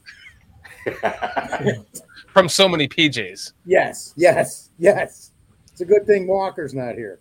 Two people would go. J2K is just saying that EQ stopped his route on that on that on that interception. It was right. At, it was the right read and the right throw. Good, Yeah. good point. Yeah. I, I agree with Dan Aguirre that you know we should you know at least yeah, give the guy a chance. Yeah, give him a chance. Let's give him. A chance. And I, I'm saying because he has performed in the league before. And Yeah. again, was he all world? Was he a Pro Bowl? No, but he did some good things and won some games in Carolina. True. And uh, again, DJ Moore knows him and has some success with him. But that's the same argument that I'm making for him is the reason that I'm like, I'm over Velus, man. He's had no success. He had one big catch late last season on offense. I give him all the praise in the world. It was a nice catch. I think it was against Buffalo or maybe Philly. But damn, like how many times can this guy pump before we're like, all right, we've seen enough. I, I've seen enough. Yeah. Yeah, I agree. Oh, Bearski is saying interested in seeing a video or two I just made, each under two minutes, eight sacks by defense, and Trevis Gipson video link. Mm, Trevis Gipson. Trevis Right. Gipson. Sorry. Yeah, Trevis Yeah. Gipson. No, you you you you read it right. I'm just correcting. Uh, Bearski. Bearski's the man. Telling. Gipson looked Gipson looked really good. I appreciate your films, uh, Bearski. Yeah, we you, we can we can play a video of yours for sure, Bearski. Do I, have to, do I have to I have to send you a link for that, right? I believe so. I'm sorry, Bearski's awesome. Dan Aguirre. I didn't get your. I mean, you probably said it earlier, but what was your overall thing? Thoughts on the uh, game overall? overall, like uh, my thesis thus far, we didn't we didn't talk a, a lot about the game. I, the eight sacks was just like wow. I don't think, and I facetiously said I don't think the Bears had but seven all of last season. So that was that was t- good to see pressure coming. Like, and they weren't even blitzing, you know, and they were still getting there. That was amazing, and to see Fields again another bad throw on that screen. Uh, but normally, if he makes a bad throw, we we don't succeed. We don't win. So I was Mhm. saying if he can throw a ball that clearly is behind the line and and should have been out in front of him, but it still results in a touchdown, that is you know an an, an indication that he doesn't have to be Superman anymore. Like he's got talent around him can make up for when he isn't perfect. Right. And that's a good Right. thing. That's a really good thing to Agreed. be a, the he because he doesn't you know that's a lot of pressure on a guy who's born in 1999, and we're telling you like, hey, bro, you have to be perfect at all times for this team to win. And I know they say, well, he's five and 20 as a quarterback. That's a lot of pressure on somebody that's just coming into the league. And now he's got people around him that says, you know, go out there and play. Let's have fun, man, and let's win. Like you don't have to. It doesn't have to be all you. I think Right. that's a good thing. That's that. My biggest takeaway is that Justin doesn't have to be perfect, and we can still succeed. True. I, I, I, give them a little bit more leeway on those passes like that because I'm sure you're aware of this, but on those on those type of screenplays, they don't teach them to uh, look for the uh, the seams or the uh, things in the ball, the seams in the ball, so where you just got to grab the ball and throw it. So a lot of those passes are normally inaccurate anyway.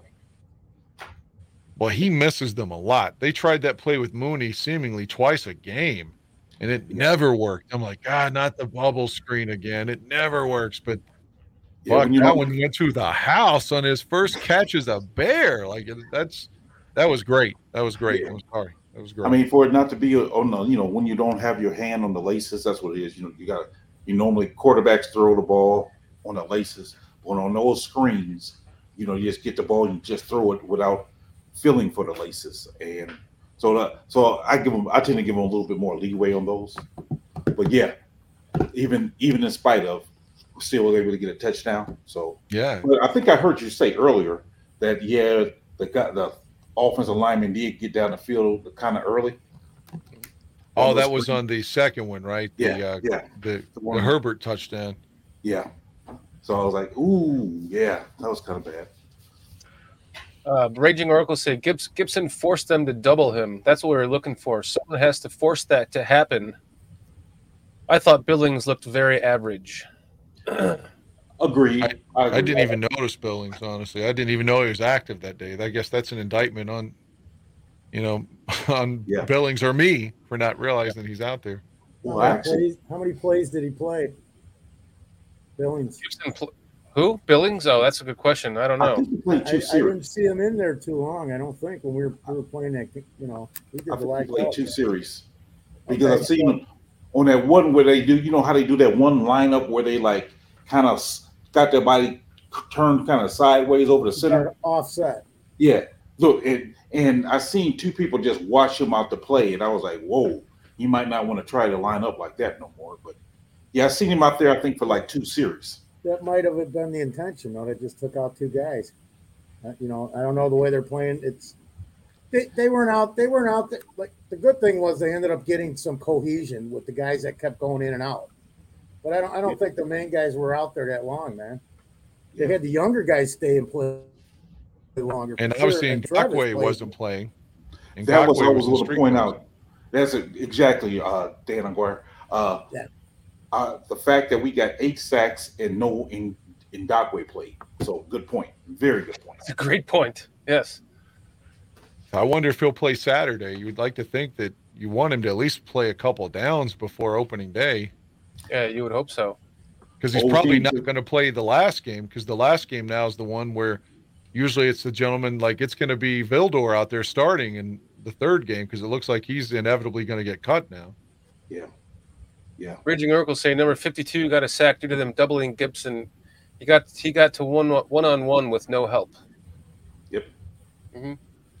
Agreed. Mo I Bimmerman saying, I thought the Titans were moving the ball a little too easy in early in that game. Absolutely, they were scared me I a was- little bit. I was disappointed in uh what's his name? Uh, is it Green? The one the free agent number 94 we dr- picked up this year? Christian Green. Yeah, he he didn't show me anything. He didn't show me anything. I, I was disappointed in him. So I'm hoping that uh, Gipson pass him up on the uh, depth chart. But yeah, I was disappointed in him at all. Like that was useless. We'll know Travis Bell more looked pretty good for the few plays he was in there. Yeah, he got a big sack at the end. I Did did he? want to, I did Yes, want to just did. welcome somebody real quick, and I think you did already, Shorty, that I haven't seen in the chat before. You guys tell me? I don't know. Brendan Daly, and his comment was, I hope that, I hope Tyler Scott is not the second coming of Velus. Speedy guy with iffy ball security. Welcome to the show, man. Welcome My- to the show, Brendan. Thanks My for joining response us. to that and again, I I I'm I come on here and I tell you, gentlemen, I'm just a fan. I'm no expert. But one guy I do believe in would know what he's saying on this is Randy Moss. Moss said that the Bears got a steal with Tyler Scott. He was one of the best wide receivers in the draft in his perspective from his seat. So, Right. like to me, like no one's saying Velus Jones is misunderstood and and not, oh, he's great. But like Randy Moss is coming out there saying that Tyler Scott's the bomb, man. So fuck if I mean Randy Moss is saying it doesn't mean it's going to work out, but makes me feel more confident in him. Like I said, who's advocating for Velus Jones and saying that he's good? Nobody. Well, Bears Dan, don't, don't you think that that uh, Scott has, uh, from what you've seen, because I've seen some film and heard reports, everything's been pretty positive about Scott until the the fumble the other day after after a decent catch. Yeah. I, I saw Braggs. Greg Bragg said he guy was. stuck his. I mean, you know, you got to see the play. Go ahead. Yeah, I'm sorry. I mean, I was just going to No. add to what you were saying. Greg Braggs was saying that, and again, Braggs has been to practices. I'm not saying he's not accurate here. I'm not trying to disagree with him. Braggs said that Scott has dropped a lot of balls in practice at camp. Now, again, that's just from his perspective. Does it mean what's going to happen opening day? No, but I guess that's the only negative I've heard in addition to that fumble. But it looked like that was a bad pass that he caught too, and it was sort of unorthodox. So it was just like the whole rhythm was out of of whack on that play. I'm not going to give him a pass, pass, but kind of, I think. Now, I, I agree with great, great Back Braggs for the most, but but at first, you was hearing great things about Tyler Scott in camp. It wasn't until like the last week or so that you've been hearing more about these drops. So I think once the pads came on, the his uh, drops increased because before the pads were on, it seemed like you were hearing that he was making a lot of plays. That's what I seem to remember. Good point about the pads for sure. Yeah. Uh, we have a we have a Trevis Gipson video coming up here in a second by by Bearski Film from chat. He's got an excellent channel over there, making great videos. Personally, I love the music just as much. Um, um, before that, we uh, J2K saying hot take: Gipson won on multiple different techniques versus the uh, offensive tackle. Lewis won versus the offensive tackle with the same outside rush. Lewis might be fool's gold. S- Gipson is the real deal. I'm a big fan of Gipson. Yeah. I told you, you guys know that I'm a big fan of Gipson. I think we all have been. Uh, even when Jay the other night was kind of saying to let him go, just Yeah. another year. I Nick, I don't know if you guys Yeah. remember, he said the other Yeah. night, none of Mhm. us said anything because we've been on his bandwagon. I think I'm the same way, man. Look, look at what he did. Yes, We know what he was capable of. We saw it.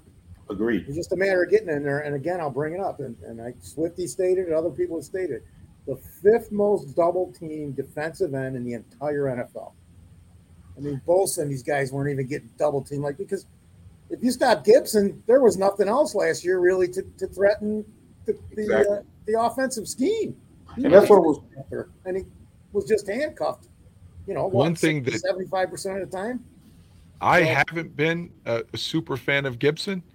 But my point is to add to you all's point. I don't remember where I read this, and I, I, I'm- would want to give attribution. This is not something I knew. I read this from someone else. If for all I know, it could have been Hoge. I don't know. But uh, evidently, last season, when he was struggling so badly in terms of getting sacks, that he was going to the coaches and was like, dude, I'm doing everything you're telling me to do. Like, what am I doing wrong? Is my technique wrong? Like, he really was conscientious and was watching all kinds of film. And they were saying, your your technique is on point. Like you're doing everything we're asking you to do. Sometimes it just doesn't happen. You're on a shitty team. Yeah. Sometimes it just doesn't happen. Like they, it's not like they were saying like his form was off. It, you know, Yeah. his mechanics were off. They were just, it just wasn't. He wasn't getting rewarded for his effort, but he was cognizant of it and was really trying on a bad team. So he deserves a lot of praise for that. Mhm. and You guys, That's- you and uh, you and Aldo had a really good discussion. You were you were saying exactly the same thing. I don't know if it was three or four weeks ago, but you guys got into that topic pretty good. I don't know if you remember the conversation. Not that one specifically, but I appreciate you acknowledging it. Uh, but yeah, it, Gipson, like, if the effort's there, that's all you can ask for, right? I mean, you want success, but if the guy's giving you all he's got, I mean, at, le- at least that his, it's not like we, we're hearing that he's lazy or something. Right. Or, Right. I, I I'm a firm believer that, and I said this last week on our show last week is, I think he's more of a Robin to Ngakoue's Batman this year. So Mhm. because of that, I think he's gonna he's gonna be playing second fiddle him. And I think he's gonna do well in that role when he's when he's in the role of playing Batman. I don't. We'll see what happened last year, but when he was Robin with Robert Quinn and Khalil Mack, he had his second sack. So I think his best role is being that Robin. So I Right. think I think he'll do well this year. I really do. I would like to, with regards to Ngakoue, everyone just thinks it's like a foregone conclusion that it's a one year and, and done, and maybe it will be ultimately. But it, if I, if I'm the Bears, like this guy's agent has said, like this guy wants to settle down, he wants a home, and wants a multi-year deal more than anything. He's tired of moving around teams. If this guy can give you something and is as, as successful as we hope he will be, and he's still in it like 28 29 why not sign him to a two or three year deal if he hmm. plays well enough and then you draft somebody else on the line and and that's his replacement ultimately If he goes and gives you 8.5 sacks again, no reason not to sign him. right because he he'll take Right. less money to get a multi-year deal he wants to stay in one town he's made that perfectly clear How much you think? What's your what's your guess on how much he's looking for on a multi-year deal deal per year? man i could be wrong and someone else could break the bank on him but i don't believe that'll be the case because evidence that he was still available the second week of camp or whatever i would think it like what is he getting this season what is it one year 10.5 Yes. is that it yeah. so i mean if you gave him like three years or maybe you don't want to give him three years but like two years 25 million you know like 12 and a half i mean like he wouldn't take a raise and get a two-year deal i bet he would i bet he would Yeah, I was because I, I was under your assumption. I could be way off, but I thought he was looking for money like eighteen million dollars a year or something like that. So I mean, I that don't. was the holdup you could be right i, I don't know I mean, I have nothing to base it on, but when I seen him sign him for 10 and a half, I'm like, I'm wondering in my head, well, how much can you get him for, like you said, three years? What what did he make last year? Do you know? Wasn't it like 15 5? oh I- I see i honestly- didn't know what he made last year That's that's the thing to look at, and I, and I could if be he- wrong, but I, I heard he's it was probably more than to he's- want something like that I heard it was more than he's making this year. So Yeah. uh, he he took less money and he came down to what polls maybe but probably they're probably probably gave him a little more than they were looking to because they know after looking at search in the last 10 weeks they know what's out there and it was either him or houston and probably you know he, he's been in the system for two seasons i believe actually from what i heard And let me just say of two this seasons I so am he- glad you know, he's got him. familiar with the system. You pretty much know what you're going to get. The guy's always working out. I was look trying to find some stuff on him, negative or whatever, and all I've been able to find is you see him working out on the beach. You see him working out in the Mhm. gym. You see him working out with some high school kids. I mean, that's that's what I've come up with him. And then let's let's take seven or eight sacks a year and one or two forced fumbles a year. That's a that's going to win a game Mhm. somewhere. Yeah. Let's let's get to um Bearski's. There's video. highlight. Yeah, let's take down that um that chat here so we can get to that. See if we might, we might have to pull Dan's. uh yeah, we do.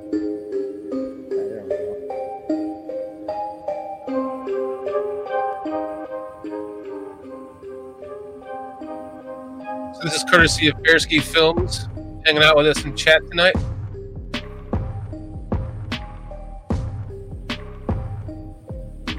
Trevis Gipson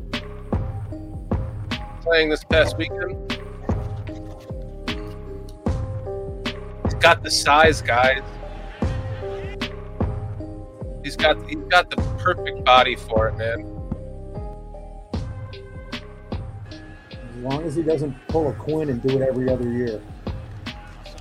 Yeah, look at that. I mean, He's, he wants that roster spot. It's evident. I'm just so glad that Muhammad guy is gone and Yeah. and uh, Matt. Those two guys didn't give us anything last season. Can't get them all, man.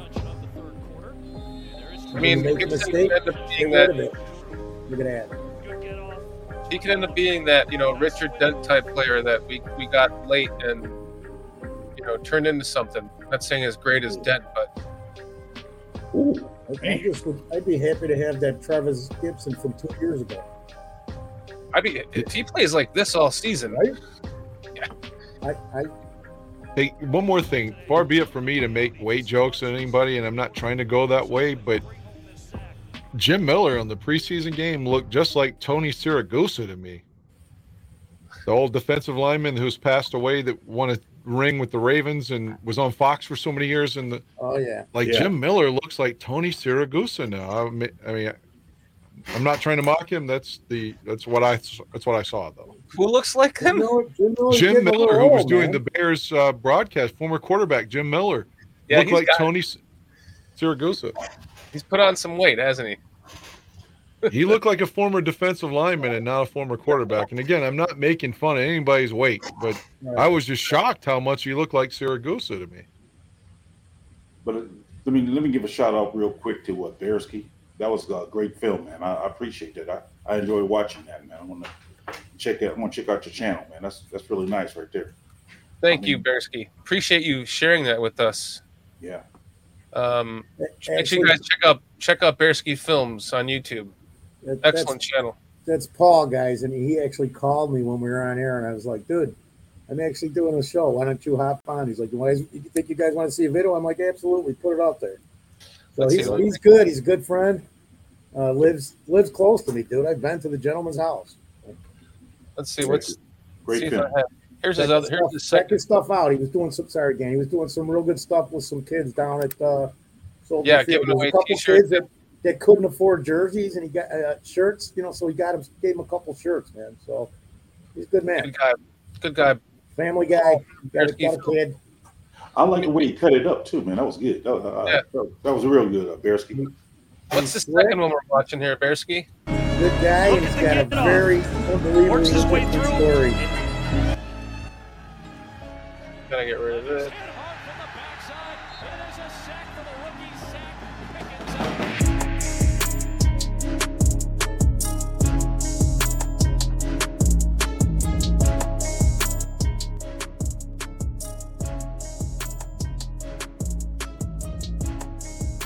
So this- oh,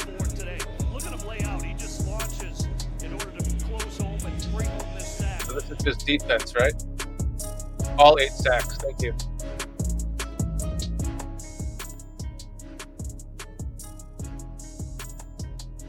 I like that. All eight sacks. Yeah. Nice. They, they were living in the backfield the whole game. It seemed like most, like half, at least half the game. Now, I don't know how they going about counting these, but I'm counting two sacks for Gipson.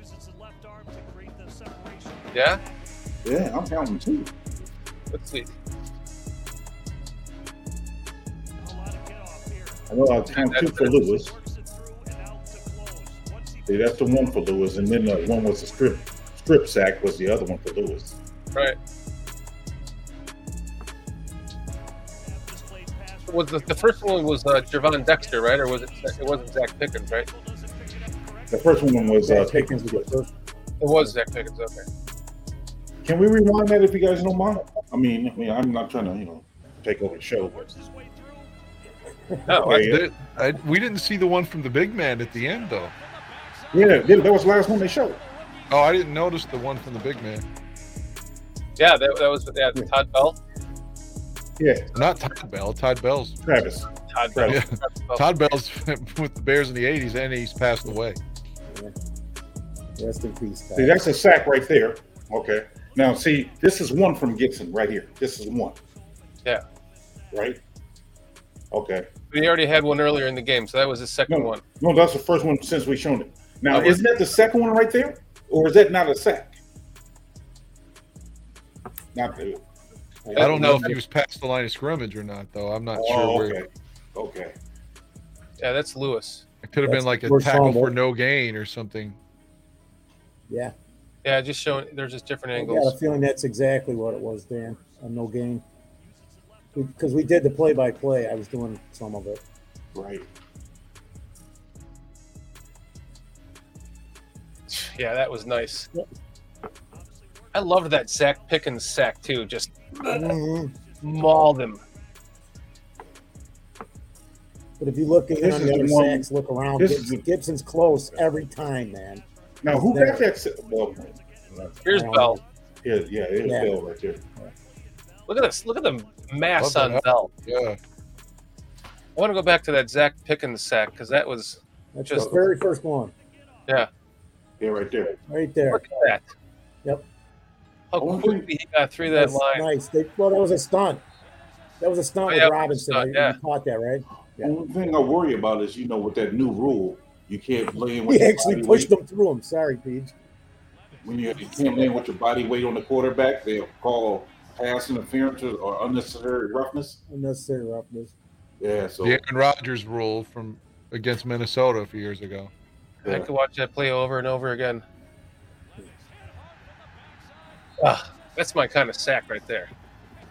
That's a sack I like to see. I'll make Michael. Oh man, dude, thank you so much, Bearski. Thanks, That's- Paulie. There it says medium dick energy. I told you. medium, medium dick energy. There's so many different uh, angles I have to make for for that. So that would be I have I haven't done that one yet. So that yeah, that's for that's for when we have chat comments up. Stop it. Yeah, that, that- that was impressive. Yeah, I mean, he looked he looked really good. I mean, granted, I know he was playing against a lot of backups, but just his energy and his relentlessness—that's what I was really impressed with. And it, Don not Rob- to change the subject, but it was good to see Santos making his kicks. True, Yes. and it was going straight down the middle. Yeah, we he can't be missing extra points this year. I mean, like if he starts missing extra points and costing us games, they got to bring Robbie back, man. I mean, for real. Agreed. AC Adam, what's up? Bear down. Thanks for joining us tonight. I love seeing Kiyu Kirito, Kirito in here. We had a lot of fun with Kiyu during the draft. It's great to see you back on in chat joining us tonight, man. Seriously. We got 39 people watching. I disagree all- with what Cliff just said. Uh, to me, the division is wide open, and even if you're like, let's just say the Bears are end up being something like, you know, nine wins and and eight losses. If you win your division, you're in the playoffs, and like I guess Detroit should be the favorite now, given how they finished last season. You don't know what you're going to get from uh, Jordan Love, and every year Kirk Cousins has good stats, and they they don't amount to anything. Like hell, they won 13 games last year and got smoked in their first playoff game. If you told me Minnesota, eh, they can't win 13 games again this year with everything everything went their way last year. Yeah. So I think Minnesota takes a step back. Green Bay could take a large step back, but maybe surprise us. And Detroit's still Detroit. Can they? Can they do it? My point is the division is really there. So if you're in play for the division, you're in play for the postseason. True. True. Yes. I agree. There's an I agree. extra game in the season. There's an extra playoff game now. The Bears' odds of going from uh, worst to first are two to one. It's the best odds in the league. They can definitely, definitely. J2K saying, I expect the playoffs. Yes, yes, people. I don't think that Ryan Poles would have signed Ngakoue if he thought that the Bears weren't going to the playoffs. They're going to Agreed. the division. man. exactly. That They're was win the division, guys. we were talking about it as it happened. We were talking about it, I think, before that. I think one of the questions in the show was because while we were doing that show, they signed Yannick. So it like broke live while we so then it became the rest of the show. But I think before that, But One of the talking questions Le- that- with Lester Wilfong. yeah, somebody asked or one of us posed about, you know, wouldn't they wouldn't they want to go because I think it was on the Chase Young discussion. Yes. Yeah. uh, wouldn't they want because i was like well you finally may be giving me you may be making me see your point on this pj right now is the time to win because we're on a rookie quarterback contract Yes, sir. there's not much time so once this guy's making 18 billion dollars a year that's going to hamper our team back to a pile of shit unless everything is done perfectly, we can trade players and get draft, you know, a lot of draft picks back for players that we develop if we can draft correctly. If assuming Yeah. that we are, if we can sustain that. So uh, the question was if what maybe you would want to make a trade for a Chase Young if he's getting healthier and you, you can play and go all in now on that rookie quarterback contract. Agreed. And then boom, during the show they signed Yannick. So I think that kind of set all of it right there. Yeah. Well, keep in mind they they're going to pick up more than likely they're going to pick up Fields' fifth year option. So by definition, even if they they didn't give him this mega contract, they have control of him for three more seasons, including this one being one of those three. He's only played two years, so they, they can have him for five years and then franchise him if they.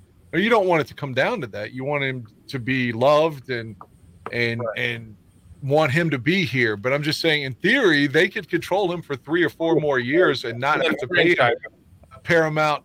You know, the way Seattle did with Russell Wilson early on. They don't have to give him the massive deal yet. Right. So Yeah. was my Yeah, point. agreed. Agreed. I think uh, the way the contracts are going, though, they try they try to lock them up early, although they don't have to pay them till two more years from now.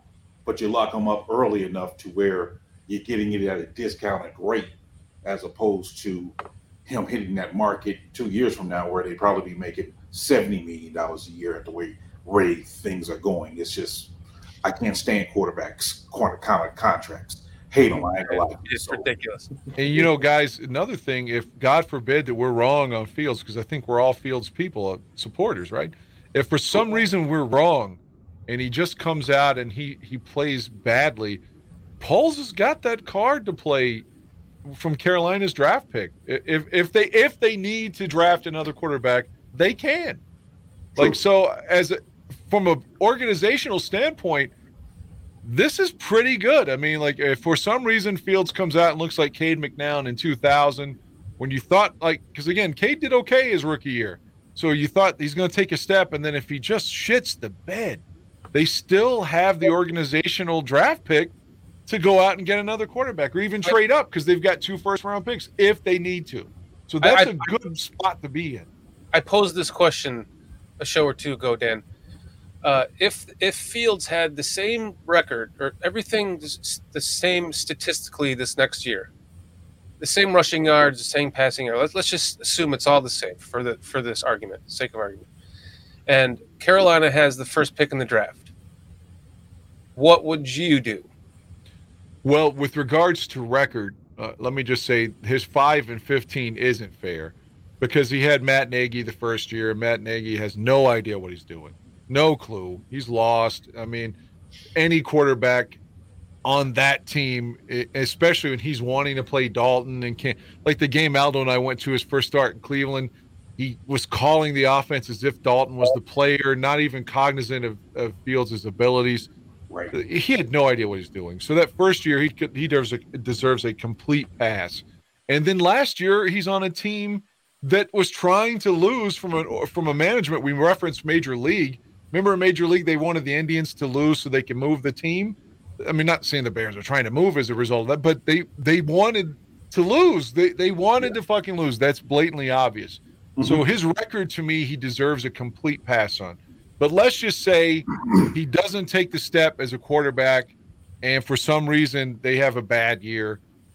I mean, look, I'm a supporter. I don't even want to contemplate that. I don't I think don't that's either. possible. But if it is, then maybe you do take that pick. At the very least, the same thing what you did with Gibson. Like you put a fire in his ass, under his ass, saying, "Okay, you have to get better in your fourth year because we got this kid waiting in the wings." The way they did Jordan Love in Green Bay, what they drafted him, and then what Rodgers won two MVPs as soon as they did. hmm Not But- saying that Fields is is Rodgers, but look, I, I'm all in on on Fields. I don't want anybody to, to here- take let- me let- wrong. Allow me to add one more piece to this equation, just to punt, because you know I'm the great pontificator. I love to pontificate. So Right. I'm seeing uh, that previous. Uh, what was that previous chat, uh, Foster? Um, I was going to pontificate on that. No tanking this year, Dro- Joe Treviso says. It's so. Let's just say that the Bears end up getting those extra five or six wins that they should have had last year that they were robbed of. Right. And they actually win nine games this year, but Justin Fields has the exact same year.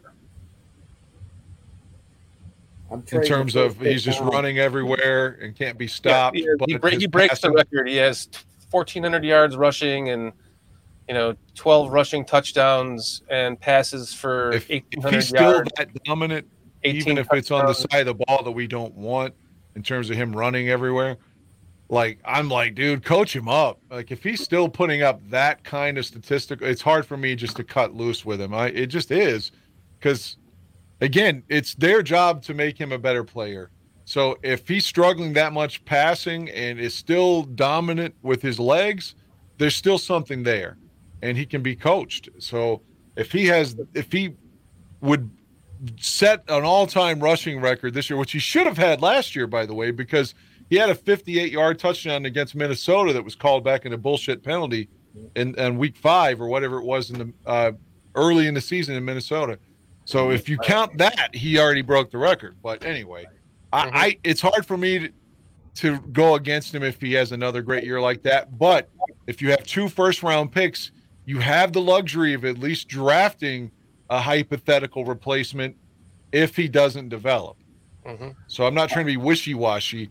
I think you could keep him and draft another kid in that scenario if you had the first round pick if Carolina struggles that badly. I would say this. I would- say that Well said. if I, see, I, I love answers like that to pontificating questions. Well, well done. I need like a like a ding Ding ding Pan ding. dog. Sorry. Well P- done. Let PJ go. But if you uh if you if he is missing wide open receivers, I mean to where he's either overthrowing them, not throwing it to them at all, then we really need to look into getting another quarterback. But if they're like well covered and there's no thing, and that's that's what causes him to be the same statistics as last year, okay, I'm willing to wait it out. But if he's just missing guys, nah. as much as I like it, because I'm a Fields guy too. But if you're missing it like that, nah, uh, you better get that quarterback while you can. Yeah, Stole like that throw against against 'cause that's- Washington. That's, where I was going with it, man. If that's going to happen, Mr. Dan Aguirre, I think that they're going to be there's got to be a problem with the line, or these guys are getting covered.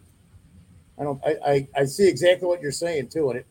And if if that's the scenario, though, even I'm I'm with you, man.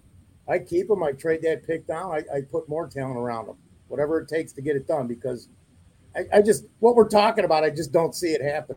I don't either. I but listen. I, I'm not for it. I just I'm trying to just uh, get your guys' like thoughts on mine. Yeah, pontificate with me a little bit. J2K saying I keep Fields. There have been very good college QB busts. Fields will be a proven QB after the season, in my opinion. Yes. Bearski saying no, no, no. Uh, see, I, this uh, this gets to Chad thinking too. Mo Bierman saying Fields has to light it up this year, otherwise I could see Poles moving on, just due to the cap slash team building issues. What if the offensive line falls apart? Everybody gets hurt. We're screwed again. Would you, do you move on him from because of that? Because he's got eighteen hundred yards rushing. Because there's he's Or- running for his life again. I mean, Or it's the- all there's too many scenarios that go involved to what's going to happen. I like let's say Braxton Jones gets hurt. That's The dude, back, like just Braxton. If the rest of the line's okay, his backup right now allegedly is Larry Larry Borom. Borom. Oh my God! Like I, I don't want to just hate on one of our own guys, but I have no faith in Larry Borom on either side, especially on the left. Mm-hmm. I just Yeah. quoted. I just flat out quoted. The next thing Coles needs to be looking for is a tackle, swing tackle at least, a good solid one. Because who do we have? Larry fucking Borom. That's right, and that's not good enough. He's Well, the I Sam like Mustafa of the line now. Yeah, I like Larry. I mean, I thought he played well the other day. Um, but again, that was just one day. He dropped some weight this year, so I'm hoping that that shows that proves to be well for him if he's needed to be that swing tackle. I hope I love- so. I love- I love- convinced. I love what AC Adams saying here. What in the world is more worries, worrisome than JF1 not developing? Sorry, Adam. Because I, Stop. the thing is, Stop making me think about man, this. Dan, Stop I'm not, I'm not about worried about Fields not developing. I'm just, I'm a believer, man. I've said it since the game in Pittsburgh two seasons ago. I was at that game. that game. Yeah, he the looked last like touchdown, the way he was on the field in the corner, and they were talking. He goes, "All right, we could do this." And he got on the field, took him down, drove down a touchdown, and then the they should have won. They hmm. called that bullshit taunting penalty, which was complete and utter horseshit. load of crap.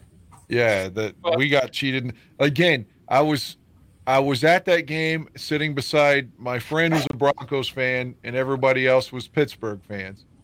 And they told me flat out the guys in my row said, "We just got one. I mean, we'll take it, but you all got hosed." And that was coming from Pittsburgh fans who were actually polite to me, unlike when we were in Cleveland when they just kept calling me an Aldo gay and stuff. Like the Browns fans were huge assholes. And you would think that the Browns have lost enough to where they would have empathy for us. But Right.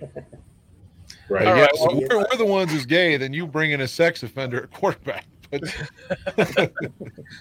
The, the chat is saying, okay, let's move on. I don't. You guys suck. I don't like this conversation from Cliff. So let's move on from that conversation. Cliff, Cliff, what are you making tonight, dude? Oh, you sent me Right. pictures. actually. Saddle that thing up, horseshoe it, and ride it, ride it on out of here, brother. He actually sent me some pictures of what he did tonight. if I could say one more thing about Please Fields before Please we do. move on. Go. every year, like every year, I've heard going back to when I was a kid, you know, the Bears have never had a 4,000 yard passer. I mean, I'm talking about going back to Jim Harbaugh, I would hear that, you know, Right. and because he was that one year that 91 we referenced earlier, they said, you know, Ditka was mad saying that they were throwing too much.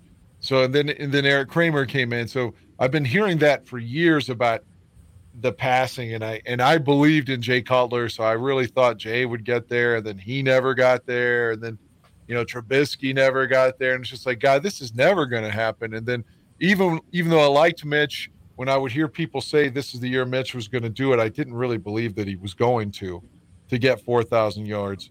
But this season, when I when it was you know Justin said you know that's a goal of mine, I want to do this. It didn't feel like it was so insurmountable like it has in my whole life like oh that'll never happen.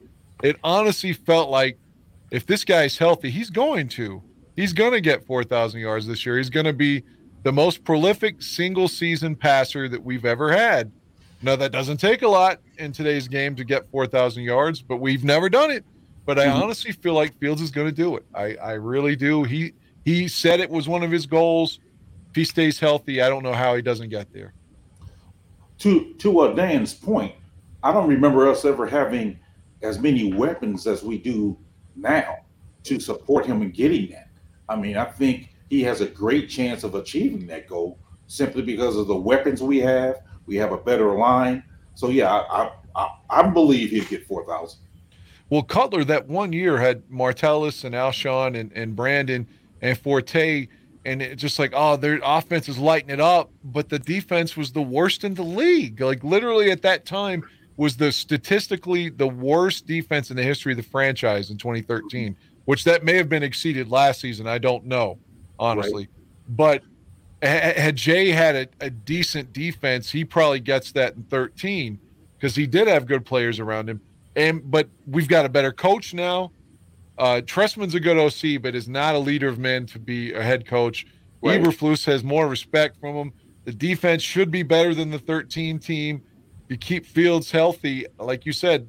He's got weapons around him. If Claypool comes back from the hammy, Yes. he's playing for a deal. Mooney's playing for a deal. We got three good tight ends now. Seem to have good backs. It just seems like it's we're going to do it. But the other thing, Dan, that we didn't have, what we have now, what we didn't have then, we have speed. All those guys you mentioned, none of those guys had speed. Alshon, uh, Marshall, Bennett, Forte, they didn't have speed. We have all these guys running 4 3, 4 4 speed. That's something that we didn't have. Right. That's a good point. Very good point. We- We've got top quality. You know what? DJ's probably the eighth best receiver in the NFL. Eight to twelve, definitely. I think he's.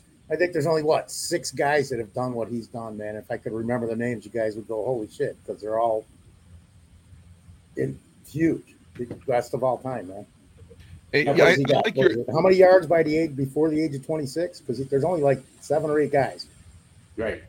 I, he's one of them. And after what I see, and then watching all this stuff in Carolina, with not good quarterbacks, the numbers mm-hmm. the guys put up.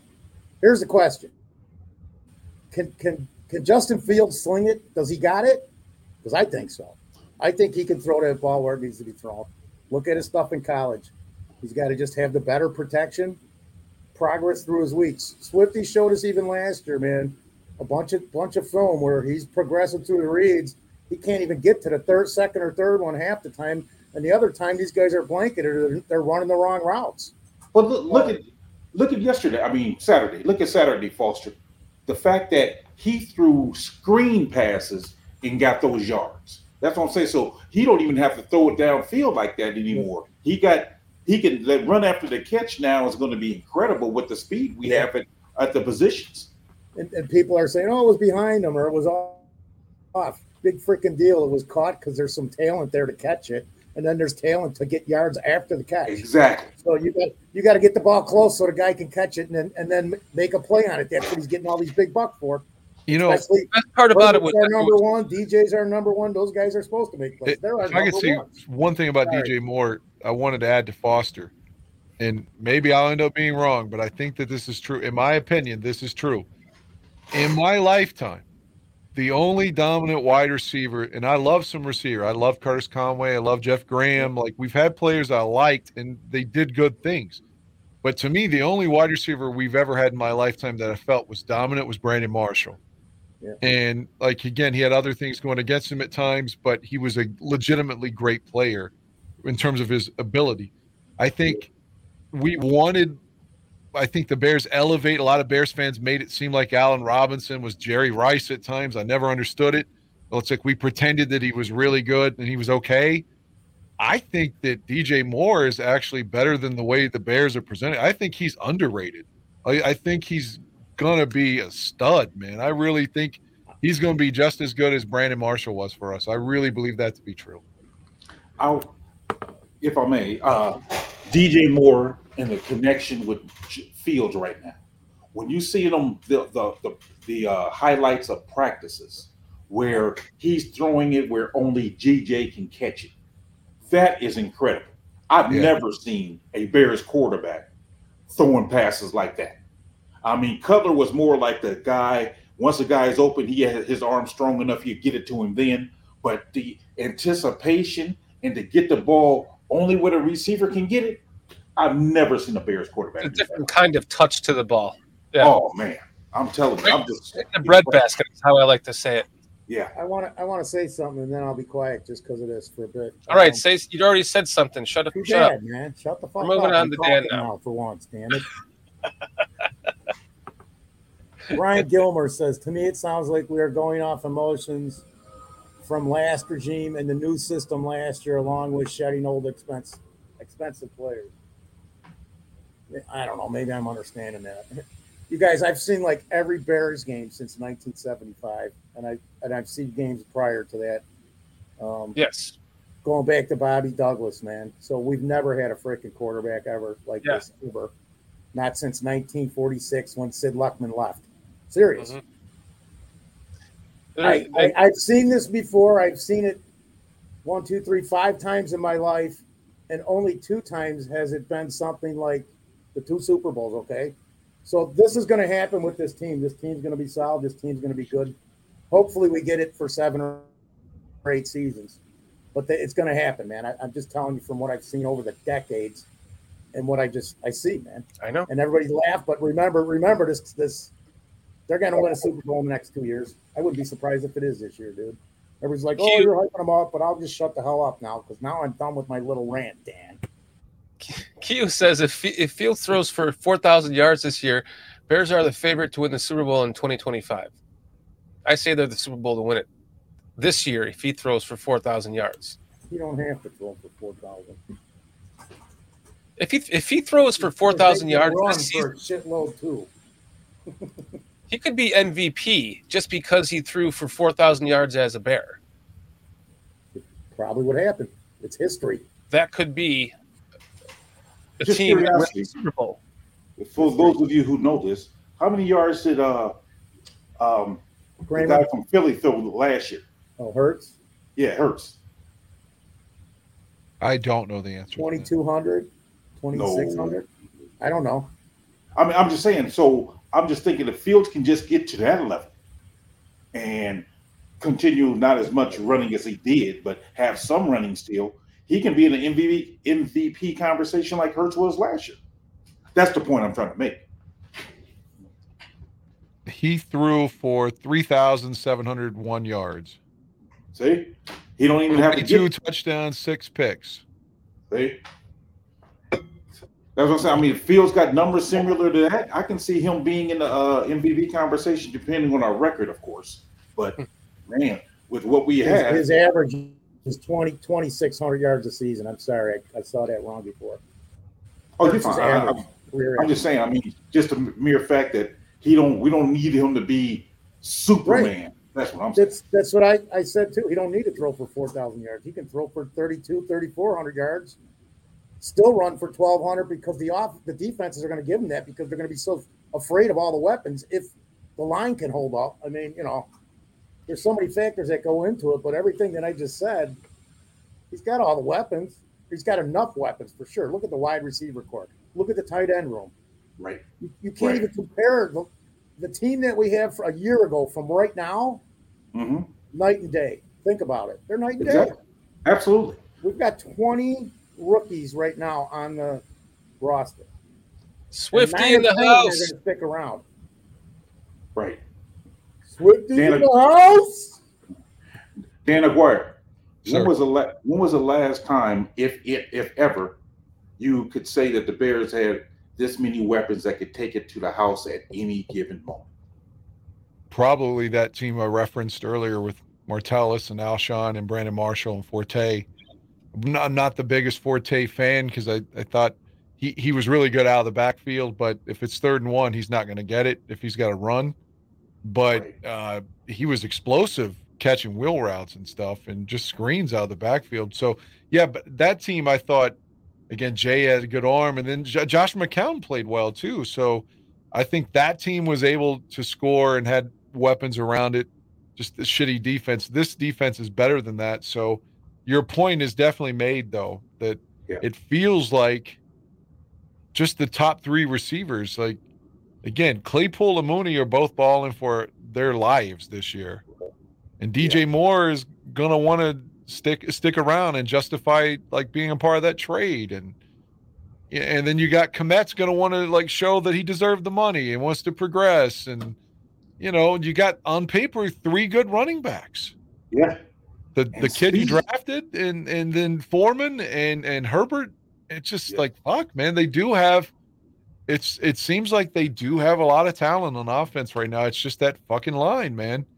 If they can play hold up, and I like I said, it's just one preseason game. But Whitehair looked good when I saw him when uh, when I noticed him, and I was very dubious of that move because I was Right. hoping he would get cut.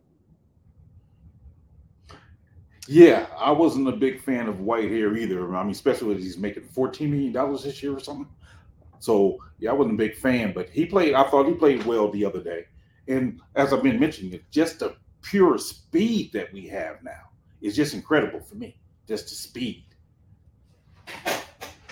Guys, I'm seeing in here from chat, uh, Kiyu Carito is saying, uh, before we get off tonight, we got to have a short moment of silence for Alex Collins. Rest in Yeah. peace.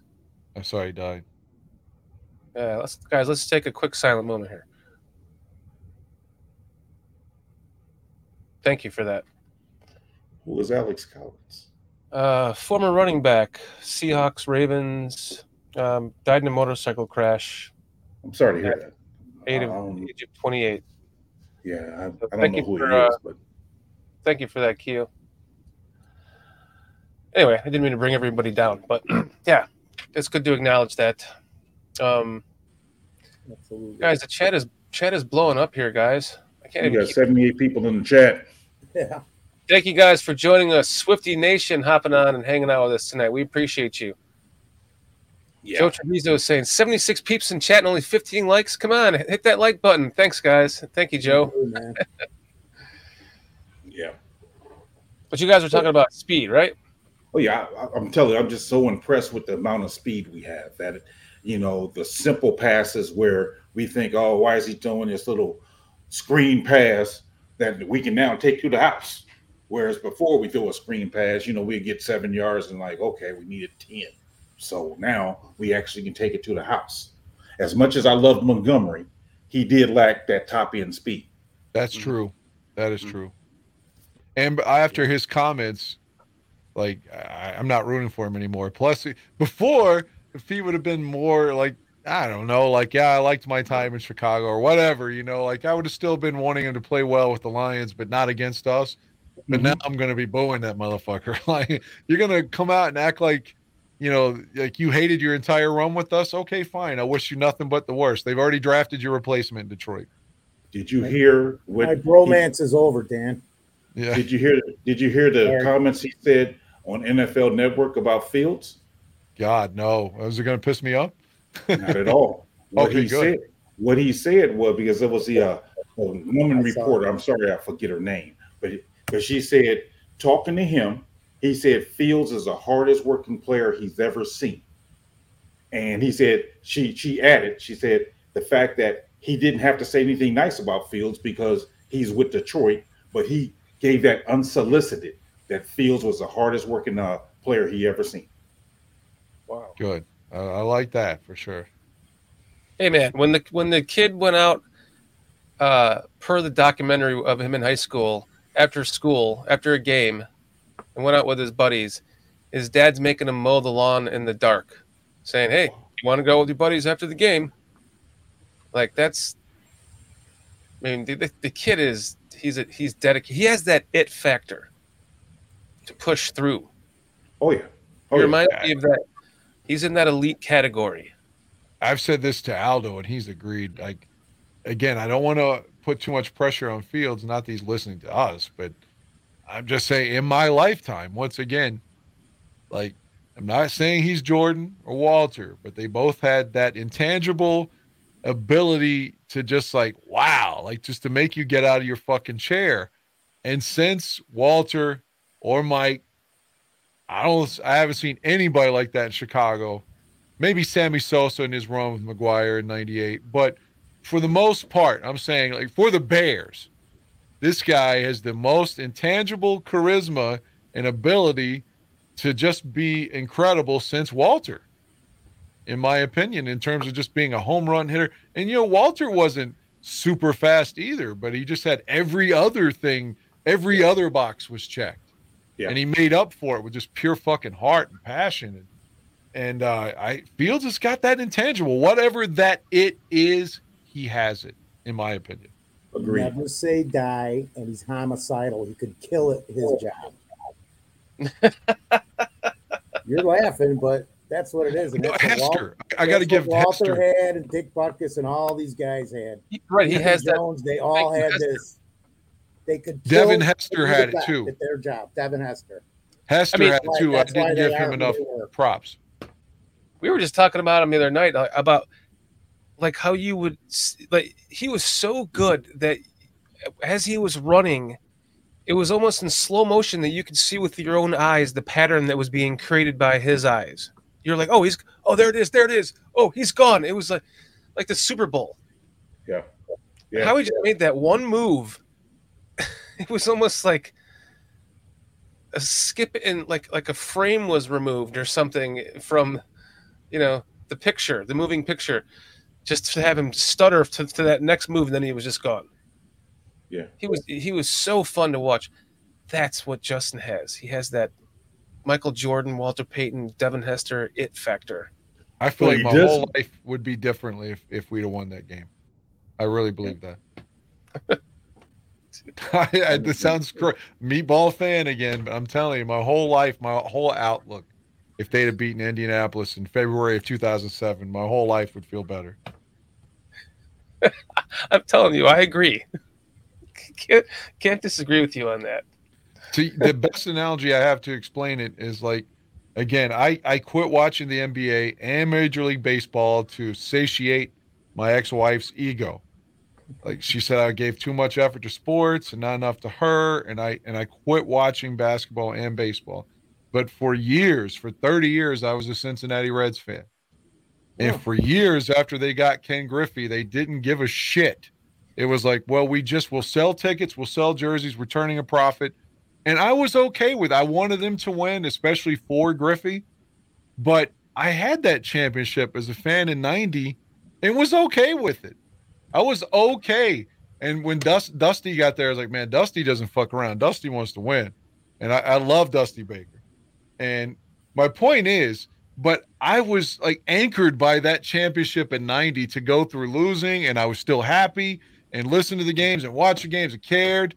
I would I would be the happiest fucking Bears fan in the world, I think, if they'd have just won Super Bowl 41 and not feeling like I'm going to miss out on something and I'm going to Yeah. die and still wanting. I'm going to be an old Cubs fan who, you know, oh, when they finally did it, they they go to my grave to like, ah, if he could have only been here. That's the way I feel right now.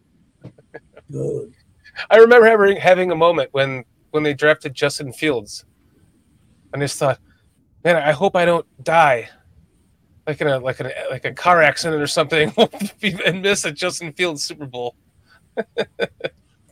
I as soon as they drafted Justin Fields, and I forget who the guy was when he came out and he said, "My Chicago Bears draft." I was so excited. I bought his jersey immediately.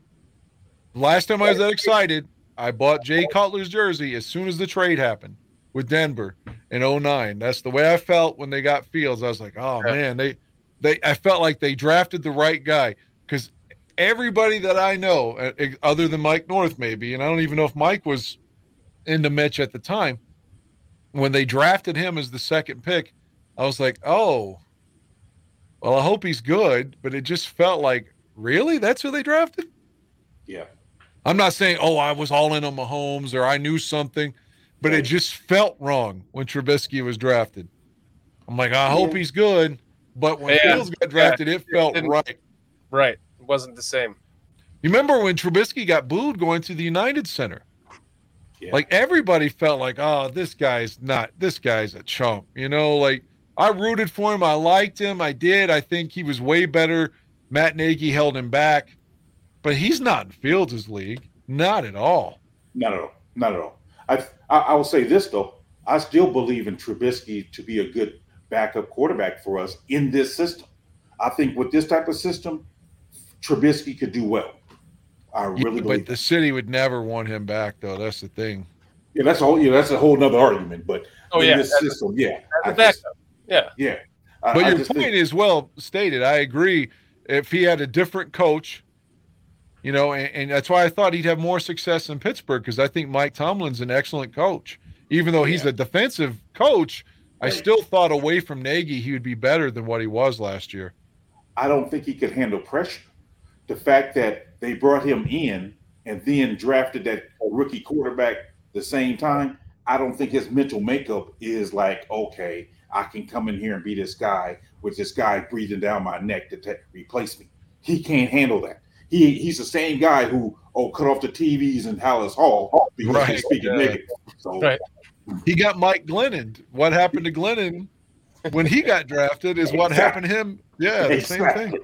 Exactly. That's what I'm saying. So his mental makeup is not to be, not to talk negative about the guy, but I don't think he's mentally strong to handle that type of pressure. the term that pops in my head was when Ron Rivera left in 07 when Lovie fo- forced him out. He told the press he called Grossman a mental midget. Ugh, yeah. So I liked Rex too, don't get me wrong. But I mean, Ron Rivera called him when he left. Where did he Yeah. go to for San Diego? Was he an assistant in San Diego before uh, ultimately getting in Carolina? Uh, yeah, because we played them on opening day in 07, and I think that was when he made the comment and called him a, a mental midget. Defense, yeah, he was a defensive coordinator in uh, San Diego. Yes. Yeah. Yes, and we played them opening day of 07, as fate would have it. Guys, Yeah. let's welcome uh, Paulski Bearski Film to the show, the creator of the awesome films that we just showed you guys from Welcome. The Welcome. All welcome. Eight Sacks and Trevis Gipson. Good film, man. It was a good film. Thank you. Thank you. I appreciate it. Yeah, I wanted to join in because uh, I just got too much to type, man. I can't keep up, especially on the cell phone. Um, you know, uh, what was really cool, I know you guys were talking about Walter Payton when we were, um, when me and uh, some of my friends were out there in the tailgate of the preseason handing out t-shirts. We ran into these two old guys. I, I, I say old, but older guys that lived, My, you know, not as Foster, obviously, but um, uh, two older guys that lived through the uh, Walter Payton era, and we we asked them, hey, what was it like to see Walter play? And you know, they were both their jaws dropped. You know, they said uh, one game he was a kicker and a quarterback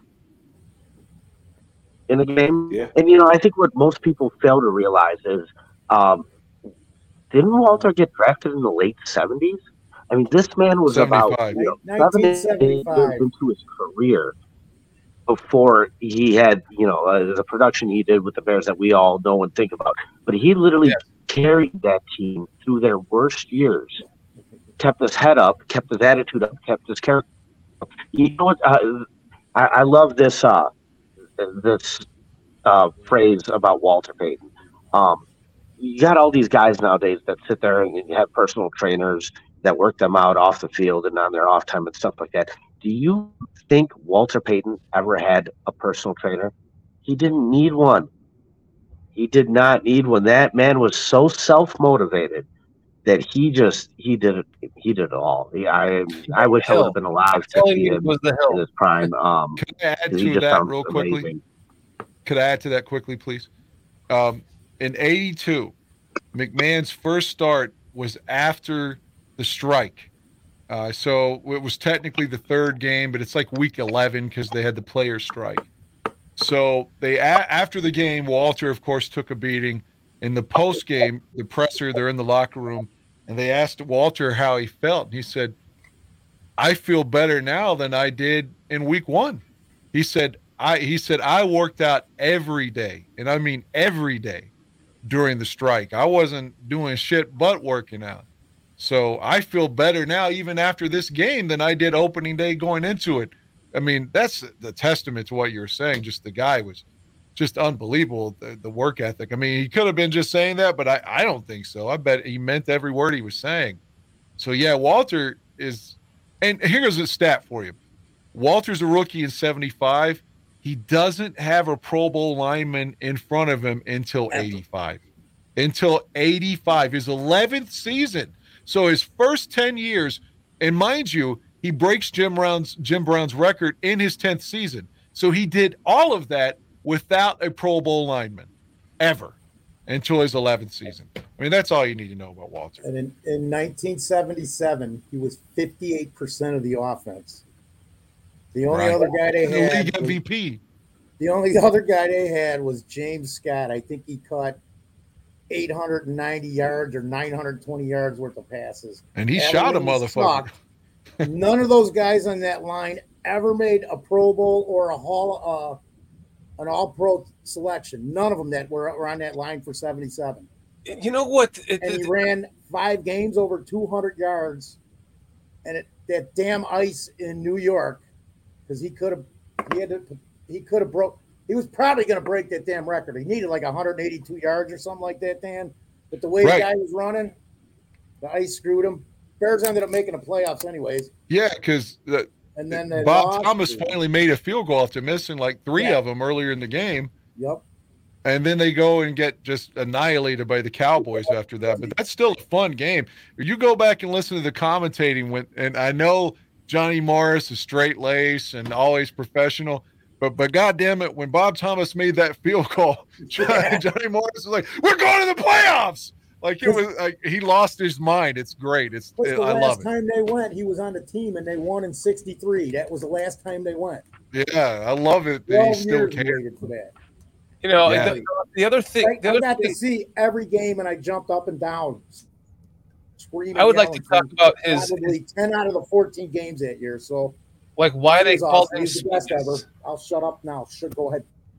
Why they called him sweetness? Like he was, he was just so, he just he was so fluid and his motions were just so beautiful. The way he would hold on to the ball with the one hand and do the little, the little stutter step, and then his sweep, the the, the outside sweep was just it was a, a it was a it was a magical thing to watch. The pitch outside, the pitch out to the right or left, him going to the sideline with the ball in the hand, and then then he would just find that hole and go right through it. And you just like where that burst of speed. He wasn't super fast, but he had, you know, he had a great burst of speed and he was so powerful. Just if I'm not mistaken, beauty, like a ballerina in a way. He's. Lynn Swann. If Lynn Swann was tough as shit, because Lynn was a little bit soft. I'm not gonna call him soft, but when the Raiders hit him, you know, he didn't want to get hit, and who would want to sustain that punishment? But Walter did. So I'm saying he's as ever been as graceful as Lynn Swann, but also with a fucking muscle to hit you in the face with his stiff arm. Like he was so tough, but so uh, he could have been a dancer. Yeah. if I'm not mistaken, he was either a dancer or a gymnast prior to playing football. Yeah, he was obviously on the Soul Train thing, but I mean, he could have been a professional, like no, dancer. he like took, took it up in school. Is, is what I'm Oh. saying. Yeah, he's so he- graceful and, gregar- and gregarious and and Lynn everything, man. He had the personality and and the ability, everything about the guy. He, Like I I feel like as Walter uh, Jared's supposed to be on with us uh, sooner than later. He gave a. I feel like I'm saying this like Jared's here, but like I'm not. I'm not sucking up to him or his dad. Like he deserves even now all the praise he could ever get. I mean, agreed, agreed, agreed. I think You know, Guys, I just want to uh, That mention one more really thing. good, Um, man. I, I know we got on the topic uh, topic of uh, Matt Nagy a little bit. Listen, it, it could have happened. That team was good enough. Um, when How you look at what's up, Wait, he just said it. I'm not even going to get into that. That's I have zero thought. exactly, one the hundred bald percent. fuck. Um, we call him the bald fuck. You look at a guy like Doug Pederson. He went and won the Super Bowl uh, with Nick Foles as his quarterback during the Super Bowl. Like you could sit there and and make it happen and get lucky. And um, you know, Doug Pederson was out of a job three four years later. Uh, Nick Foles, Super Bowl MVP, was a third string quarterback on the Bears three, four years later.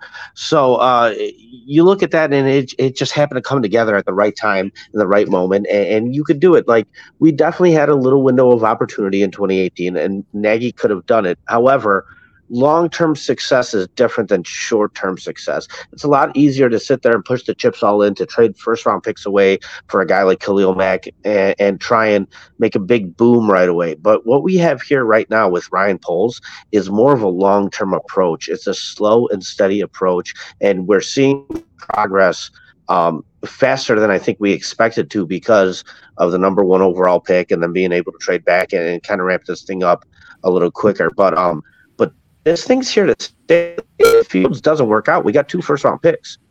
Um, there, listen. There's a backup plan for the first time in you know my Bears watching lifetime.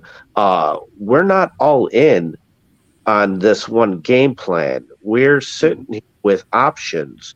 Uh, so I believe in Fields completely. I think he's going to do it. I definitely think he's going to um, improve as a passer and still use that running ability that he has as a, more of a weapon instead of a desperation act. But if it all goes to shit, uh, we're still fine. It is- We're still building a team that can win and keep on winning for for a couple of years and moving forward. The So reason Poles was brought in there to do exactly that, start from the ground up and build a team and a functional, uh, a functional organization from top to bottom, man. I mean, I, I I agree with all that. I think the biggest thing that Poles add, as well as Eberflus, this team actually has an identity, something that Nagy could never establish when he was here.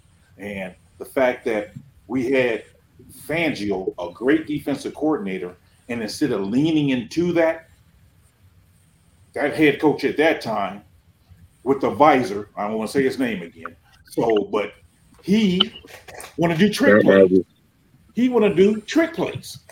And instead of running the ball, I'm not even going to get into that. That's I have zero thought. he, he doing trick plays. So we actually have a coach who's actually doing a good job in giving this team an identity, and we can build upon that identity with now the weapons we have with the speed. Yes. That is exactly it. That's why we all feel so good about this team. Fucking Homer and this all comes out, and we're just like, yes, these are all the different ways that we can win. Well, let's Yes, bring it full circle. Full circle. I still think week one is huge, man. We got to beat Green Bay. We have, I don't care if we win Yeah. 14 13. We have to beat Green Bay. one hundred percent. We've uh, we've faced way too much shit now as a fan base to the Packers fans. Um, the confidence level is really high because we we are a better team than they are. But you know, the NFL is a weird weird sport. Um, you know, uh, anything can happen. You know, any given Sunday. But I, I totally agree. We got to come out there and make a statement this year. Um, we, we, we have to. Otherwise, it's it's going to be so flat going into week two if we lose week one. Yeah. We just Dan, you're, go you're, you're going them. to that. You're, you're going to that game, right, Dan? Yes, sir. So you remember all the things I taught you from the game we were at, right? The Dolphins game. Yeah, I'm going to be there with uh, Sonny uh, Jovanovic, and he's going to High make sure that he's going to make sure that I uh, am boisterous and and and happy. You're gonna want to be high fiving everyone around you. High five everyone, everyone around you, Dan. I'll do my best. You might want to grab a, a guy or two and just smooch him on both cheeks. I don't know about that. I'm not homophobic, but I don't want to kiss any guys in spite of that. Just because you don't want to kiss somebody, or just because you don't want to kiss a guy, doesn't make you homophobic. You're That's what. I'm saying. I'm not homophobic. I You're just not. don't want to kiss any men, though. There ain't nothing wrong with it. Although I did see you with a picture of the guy grabbing your junk, though. But that was Marilyn Manson, and that, I'm I just didn't know that was again that was playing with you. backstage, and it turned out to be a great photo. So That's what I said. It was a joke, man. It was a joke. Don't take it personal. I was just, no, no, I'm not personal at all. Just every time I see that, that was, I laugh. that was legit though. Like it's not like I knew that he was going to do that, and that's my natural reaction of that stupid look on my face. That's the best part about it. That was real. Right. That's that's the funny part. Was your look? That was like a classic. I wish I I'd had that. never had a man hold my fucking balls and penis before. he had both.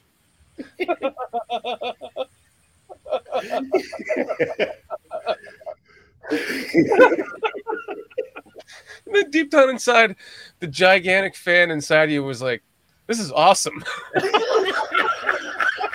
Actually, what I said because my ex-wife uh, was well, we weren't married yet, but she was taking a picture with him next, and I got into that one too because I was like, I know I made a stupid fucking face in that, so I'm getting in this one.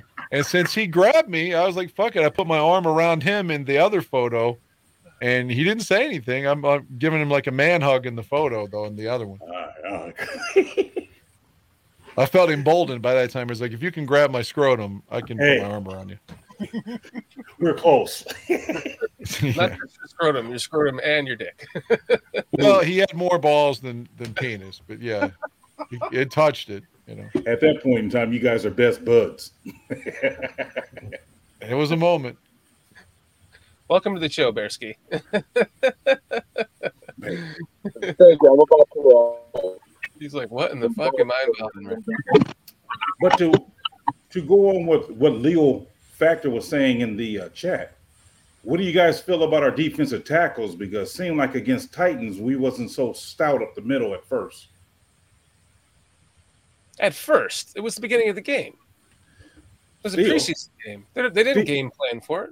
Well, hold on. You didn't have uh, Henry running either. That's what I'm saying. And he's still getting gashed up that middle was kind of concerning for me.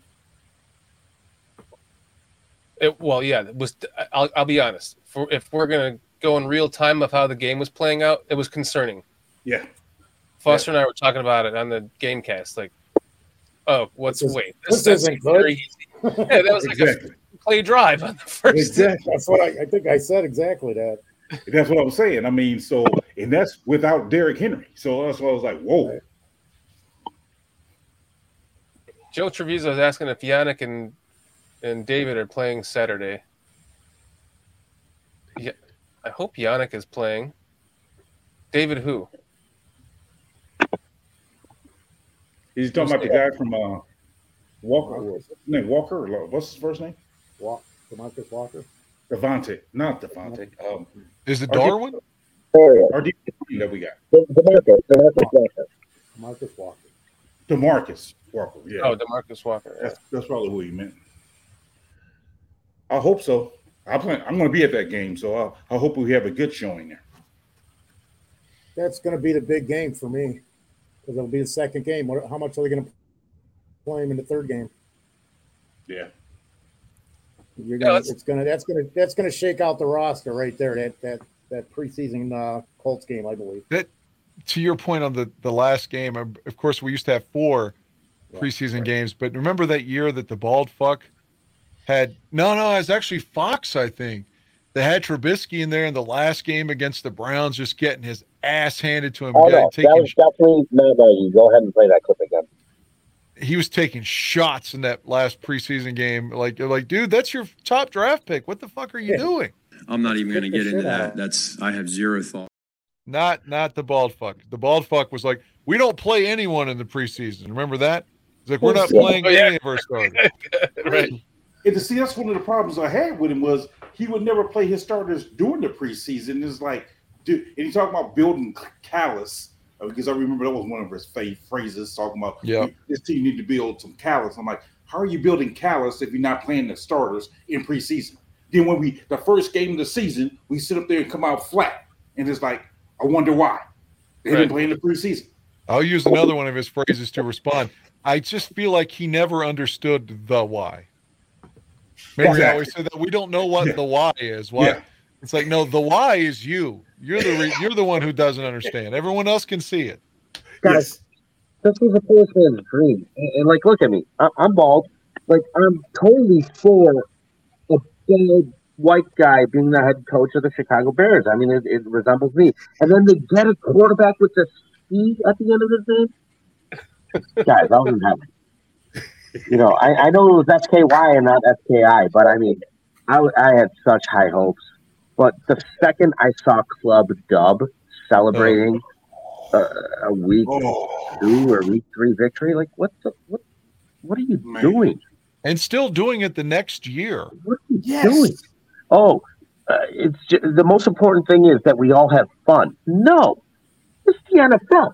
like this is this is the highest level of the sport. You have fun in Pee Wee football. Ah man, it, it, it, it was so evident that it was going to be a train wreck, and it was so evident that we were lucky to get the winner that we did. You sound better with it closer to you, like you just had it. One Yeah, last sorry. Nagy uh, comment, if you could give me that. We were playing San Diego at Soldier Field, and they look they just look awful in the first half. They they look terrible. The crowd's booing. They come out in the second half in an I formation and start running the ball, and ultimately should have won the game. Piñeiro missed the kick to lose, but after the game, Matt Nagy, when they ran the ball so smoothly in the second half and and and should have won the game, he said, "I was not brought here to run the I formation." He should have been fired on the spot. Right. If you like I always make this analogy when Pat Riley went to the Knicks, he wasn't running Showtime because he knew he didn't have the talent to play Right. that offense. Right. So he played, but Matt Nagy's one of these guys. He has a quote unquote system, and if the players don't ma- don't match it, he doesn't give a fuck. He's just going to force that Yeah. system regardless because he's not cognizant enough to. He's too arrogant. yep.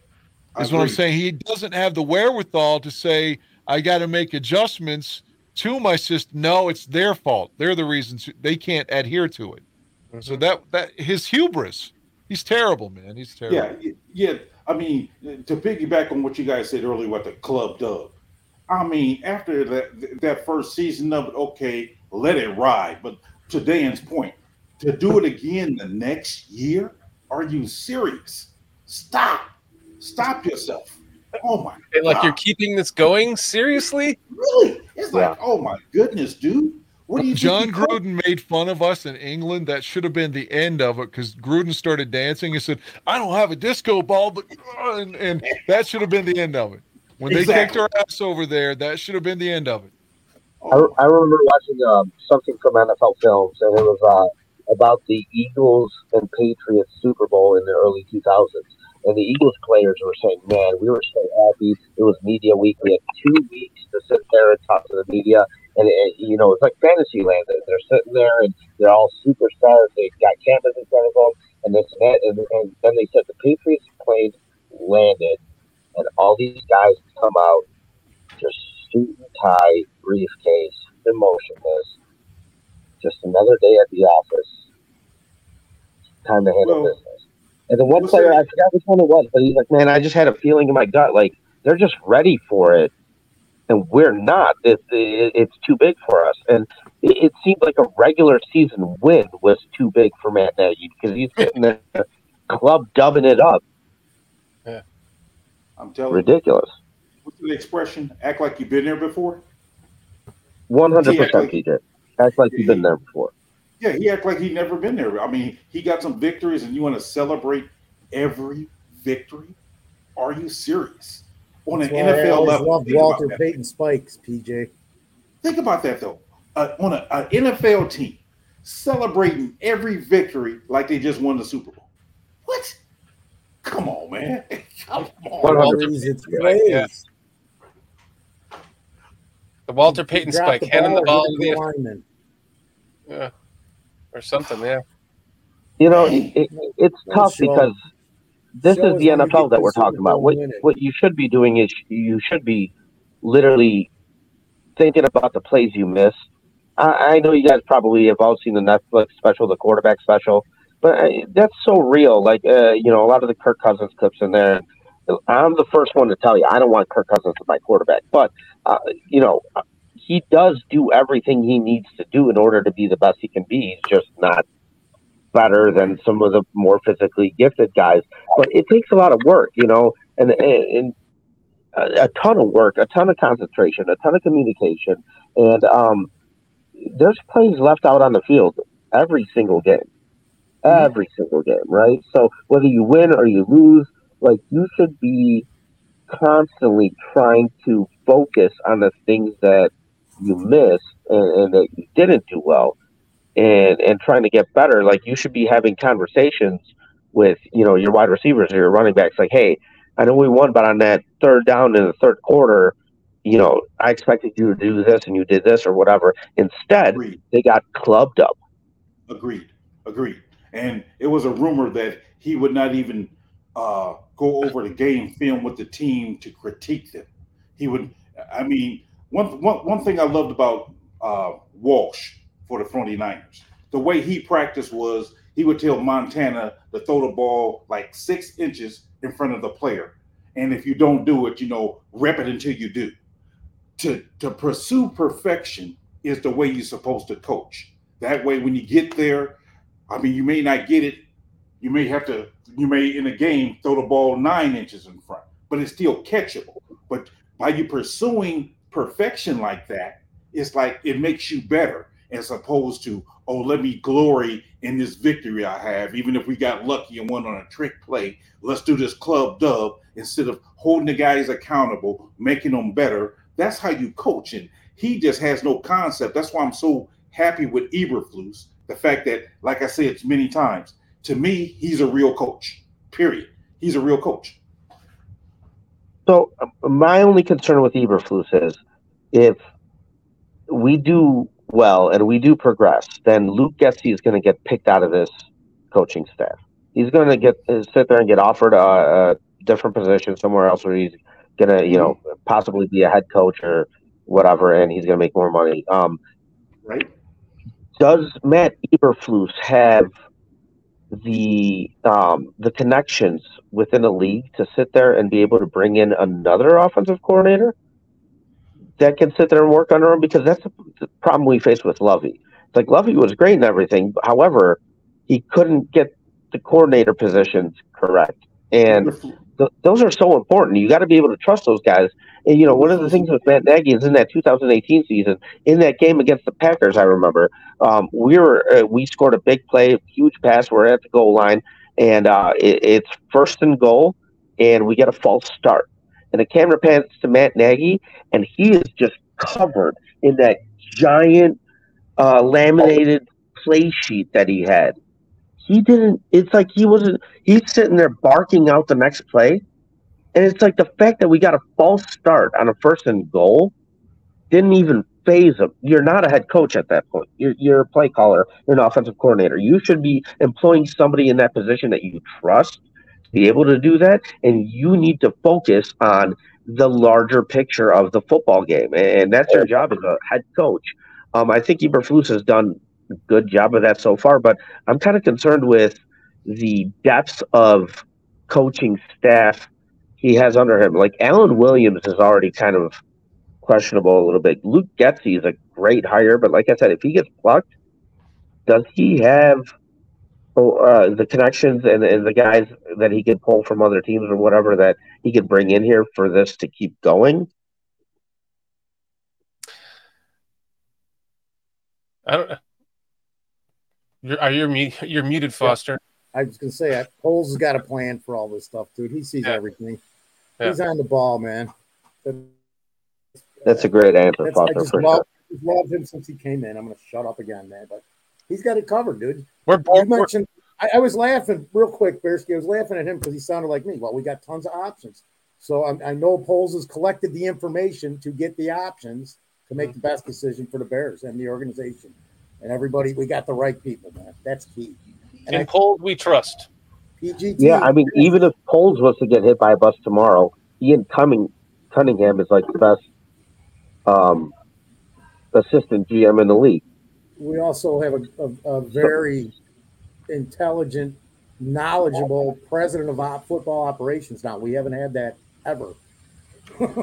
Well, I think Eberflus said it best when he got when he uh when they was asked him why did he choose uh Getsy in the first place. He wanted that system. So to answer your question is, although Getsy may get plucked, Eberflus wants that system. So either the quarterback coach moves up and still coaches that system, or he brings somebody else in who's going to coach that same system. That's out of Eberflus's own mouth. Well said. Okay. Yeah, I'm going to read a couple things out of the chat about it. Cliff I, said, I, Ryan, I, I just think it's a real concern because we saw the same situation happen here before with Jay Cutler, John Fox, and Adam Gase. Now, we, we managed to retain Vic Fangio in the process, um, which was great. He probably should have been head coach, but Adam Gase wound up getting plucked because Cutler had a, an okay year because there was huge production. So if there's huge, if there is production from Fields and huge production from Fields, you best believe that Getsy's going to be being looked at uh, for uh, promotion. Yeah, definitely. We, we just stole them from the Packers, so anybody, you know, fair game, man. We have to also take in consideration that this is Field's second year in this system as well. Whereas Cutler, he got he was only with one year with get uh Gase. Gase got plucked. So Well, he, he was Cutler- one year with Ron Turner. Yeah. So you, with right. So the point I'm making is because Fields have two years in this system, even if Getsy is now plucked, the fact that uh, Eberflus wants this system we'll be fine moving forward because uh, Fields is comfortable enough in the system as he's keep on doing the same system. Yes. Hundred percent. This is the, this is. I'm not sure if it's the right system for Fields, but Flus chose this system because it's hard for him to, to defend as a defensive coordinator. Yeah. So if that's you know Yeah, that's, That's a good reason to pick the offense that you want for your team. If it's hard enough for you to defend, Yes, yes. So I'm Dan, you confident. have say down there? Say it again. I said, you, you have any anything to add to that? I didn't think that Luke was that good last year, honestly. And I mean, the point of if Fields does succeed, he'll still get some love. And I guess the analogy with Adam Gase, I could see that being somewhat equal, I suppose. But I thought there were times when when Getsy drove me nuts last year. Like, what? It's like, dude, what are you doing? It's like you're running a fucking just a in the the two hole on third and eight and just to give up play. I felt like a lot of times he, I don't want to say exposed because maybe they told him to do that. I I don't know, and they being the coach or management or whatever. But I definitely don't think his first year with the Bears was worthy of becoming a coach. But having said that, if Fields plays really well, then he may still get that opportunity. Oh yeah, dude. That, that that's a great response and a valid point. Um, do you guys think? And this just a general question to all you guys. Because if there is, like, we know tanking exists in the NBA. If there is tanking in the NFL, it definitely, definitely, that conversation only stays at the top levels.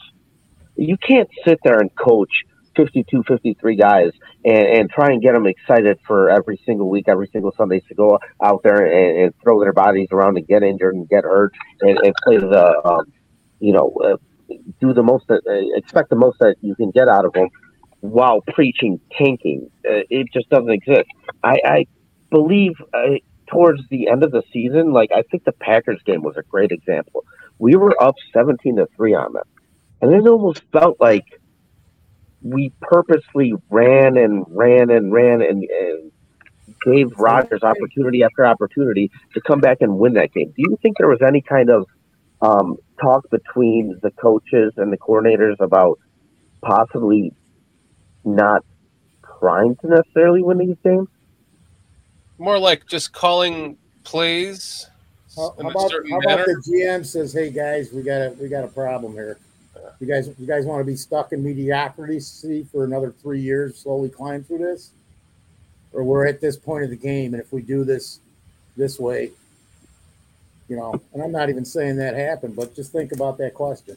Well, I, I'm such a play to win the game guy. Um, I've always had that mentality. Every single Me football too. game you go into, you, you, you want to win. I've called in the ESPN dozens of times. Um, when uh, Silvy was rooting for losses and this and that, and I had tickets to go to the game, and I was I was going to the last game of the year, and I'm going to be there. I want to see my team win. You play to win the game. I don't care about draft picks. The draft is a total crapshoot. But however, draft value that that's a different topic altogether. Look at the draft value we got for the first overall pick being traded back, and that opportunity. I, I believe I posted it earlier in the chat. The last time the Bears had a first overall pick was in the 40s. So that opportunity doesn't present itself, and to have a situation where you have a quarterback progressing forward and the potential to have a first overall pick is almost unheard of because If you wanna everybody that point- gets the first overall pick drafts a quarterback.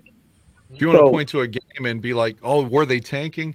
The last game of the year, I was at Minnesota at Chicago, Yes. and Nathan Peterman is starting and is doing okay for Nathan Peterman. And when they get a lead, they take Peterman out and put in a guy they had just signed on Tuesday before. I don't even remember his name. And his first pass is an interception.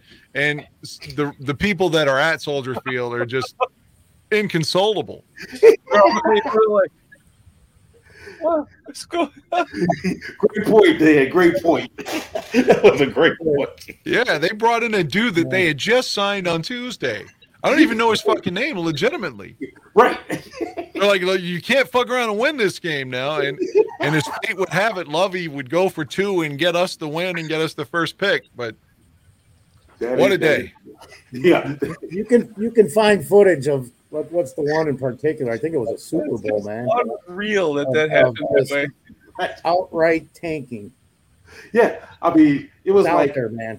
the guy we with the you know Peter is doing Got him. Okay. Oh, let's put this other guy. Down here. Well, was it worth it? Because w- one of my good friends who um, I've known for a long time, this guy's uh, his family's had season tickets. His grandfather had season tickets. His dad went to the games at Wrigley Field, so um, they have a certain mentality about it. He told me it feels so shitty to be the last team in the league, to, to, to be at the very bottom. But I never felt that way. We just- we No, just- this team's a six-win team. We just happened to lose some critical games early on. Minnesota, thank you, Velus Jones. Washington. Yeah, exactly. And if, if you know if it wasn't bouncing our way, then Smith fuck it. Marsette. Yeah. Yeah, Hey, Smith Marsette against How, Minnesota. how many three win seasons have you been through? A bunch. I'm just say we've been through this shit. That's the first one. And I, No, and I know uh, for guys, 2016 they were three and 13 in Fox's second year. Oh, I, was- I thought they were four and twelve. They're four and 12 and 02 and fucking four and 12 and 97, four and 12 and 98. I've been through all this shit. So. what was it? One, You really feel better about four and 12 69, I than three and thirteen. You know what I mean? No, that's what I'm saying. No. I've gone through some terrible years. I mean, and remember when Ditka was six and ten in '89? They're like, "This is the worst season ever." Like, well, how could they be six and ten? It's just like, goddamn. Last season, six and ten, I would have blown a stranger to get to six wins. That's how bad it felt. Look, look at Losing the all those games. 64 to 83. That's 20, 20 seasons. Go look at that record. you don't want to. You don't want to see the amount of wins on it. Right. And, and all of the wins, most of the wins are like 77, And 83. 79. 79, 79. But that's the thing. I mean, if when you really take a step back and look at last season, you know without actually knowing that yeah, Eberflus and Poles had a conversation about what is our plan moving forward. You can tell. I mean, so even if they never admit it, I don't even care. I know what we saw, and I'm like, okay, yeah, that's pretty obvious. And to Dan's point, you put in Boyle, who you just signed. on Thank you for remembering him. I didn't remember his name at all. Oh, well, somebody in the chat. I ain't going to take the credit. For. Oh, okay. I think it was J2K. Yeah, Boyle? Tim Boyle. Yeah. Yeah, Actually, yeah. I, I thought he played well in that game until the interception. Well, the interception was his first did pass. pay him to throw that Oh. pick? But, Okay, but, so it was after that. but the mere fact that you put a guy in who you just signed on Tuesday. So, Right. yeah. They're like, we can't it? fuck around and win this game today, guys. No, we're gonna put in this Boyle guy You're like, because he we, doesn't even know the offense or who you are. So we're gonna make sure we lose. They were like- the coaches were was in looking at each other like- a week before. the coaches are looking at each other like, Peterman's going to win us this fucking game. Right. Oh, he's not. He's 14. You're on the bench. Put in boy, whoever he is, get the fuck in there. Don't even remember the guy's name. Like, just put that guy in there, will you? Or his You number know, six. the real- what's, his, what's his number? What's his number? 12. Whatever his number is. He was a The nice real- guy. He helped me with my cart. I owed him a favor. the real proof to me was the second game against the Lions. Um, in the first quarter, Fields had 100 rushing yards, 20 passing yards, and one passing touchdown. And um, I don't know if you guys remember that game. There was a play, I believe it was right before halftime, uh, with the with the clock counting down to halftime, where um, nobody rushed Fields they played like a prevent and and all all the lines defensive linemen kind of just stayed there and um uh, you know quarterback sneak protection um against Fields just in case he runs. And with all that coverage Fields threw a pick. And everybody eh, you know that sat there and it got made into a meme and it kind of went viral a little bit where people were like look uh, Fields can't throw uh, you know a pass with no pressure even and this and that. But if you actually look at that play, because I mean, I put film together, so I look at the stuff pretty closely. Man, those guys were all given like 60% effort out there. Um, they were jogging. Nobody was even sprinting. Like it was, it was so pathetic on the on the entire offensive part. And eh, you know, I I don't know what you can like. wh- What do you expect somebody to do with that? especially after they put the entire team on their back and rushed for 100 yards and got you a passing touchdown and 20 passing yards in the first quarter. Like, if that stat line continues, you're talking about, you know, unbelievable statistics, but it, it just goes to, to show um, that Fields tried to put this team on his shoulders the entire year. I know I mentioned in chat earlier that you know, finances, in my opinion, are like a whole second part of the game that's not usually talked about by uh, most fans, uh, unless you, you find the fans that really kind of dig into it. Um, if you're going to pay a quarterback max money, and, and kind of Peyton Manning ruined this, Tom Brady never really took max money. He always took cuts because he understood he needed a team around him, and it's it's easier when it's not all on your shoulders. Peyton Manning was able to put it all on his shoulders. And if you're going to pay a quarterback max money, they need to be able to put the entire team on their max uh, on their shoulders. Uh, Russell Wilson's a great example of this. While he was under his rookie contract, you were able to pay a defense, you were able to pay a running game, and those things led to Super Bowls. The second you had to pay Russell Wilson and you had to put the entire team on his shoulders, even with DK Metcalf, he was just not able to get the job done. He's good, but he's not he's not great. He's not Peyton Manning. There's only a few guys that have really achieved that level of quarterback play, and um, I think the effort we saw from Fields, uh, you know, he's not great with his passing game, but he is definitely big enough and faster than most most of these players in the NFL. But we saw the effort of him. You know, like he's a baller. He's trying to win every game, and that's why I think the coaching staff at, at some point kind of calmed it down and said, "Hey, you know, they sat him towards the end of the season." Um, His passing is coming along, though. It's just a matter of learning the new is. offense. I mean, it's entirely different offense from when he was running in college. Well, I think um, I think that the last year's statistics, uh, be as it is what they are, I think they're actually a reflection of him being making good decisions. Um, if you wanted him to try and get more pass yards, the interceptions would have gone up, the sacks would have gone up. Uh, that, that offensive line wasn't holding anybody. Um, a lot of his rush yards were due to necessity and, and due to lack of trust. And, and now that we've upgraded these weapons and whatnot, um, I think we're going to see. Listen, I hope, I really, really hope Justin Fields only has like three, four hundred rushing yards this year. Yeah. Yeah. I, I, Okay, I I- just don't. I think it's too little because they're going to give him too many opportunities where they're going to blanket shit. And he's going Right. to have no choice.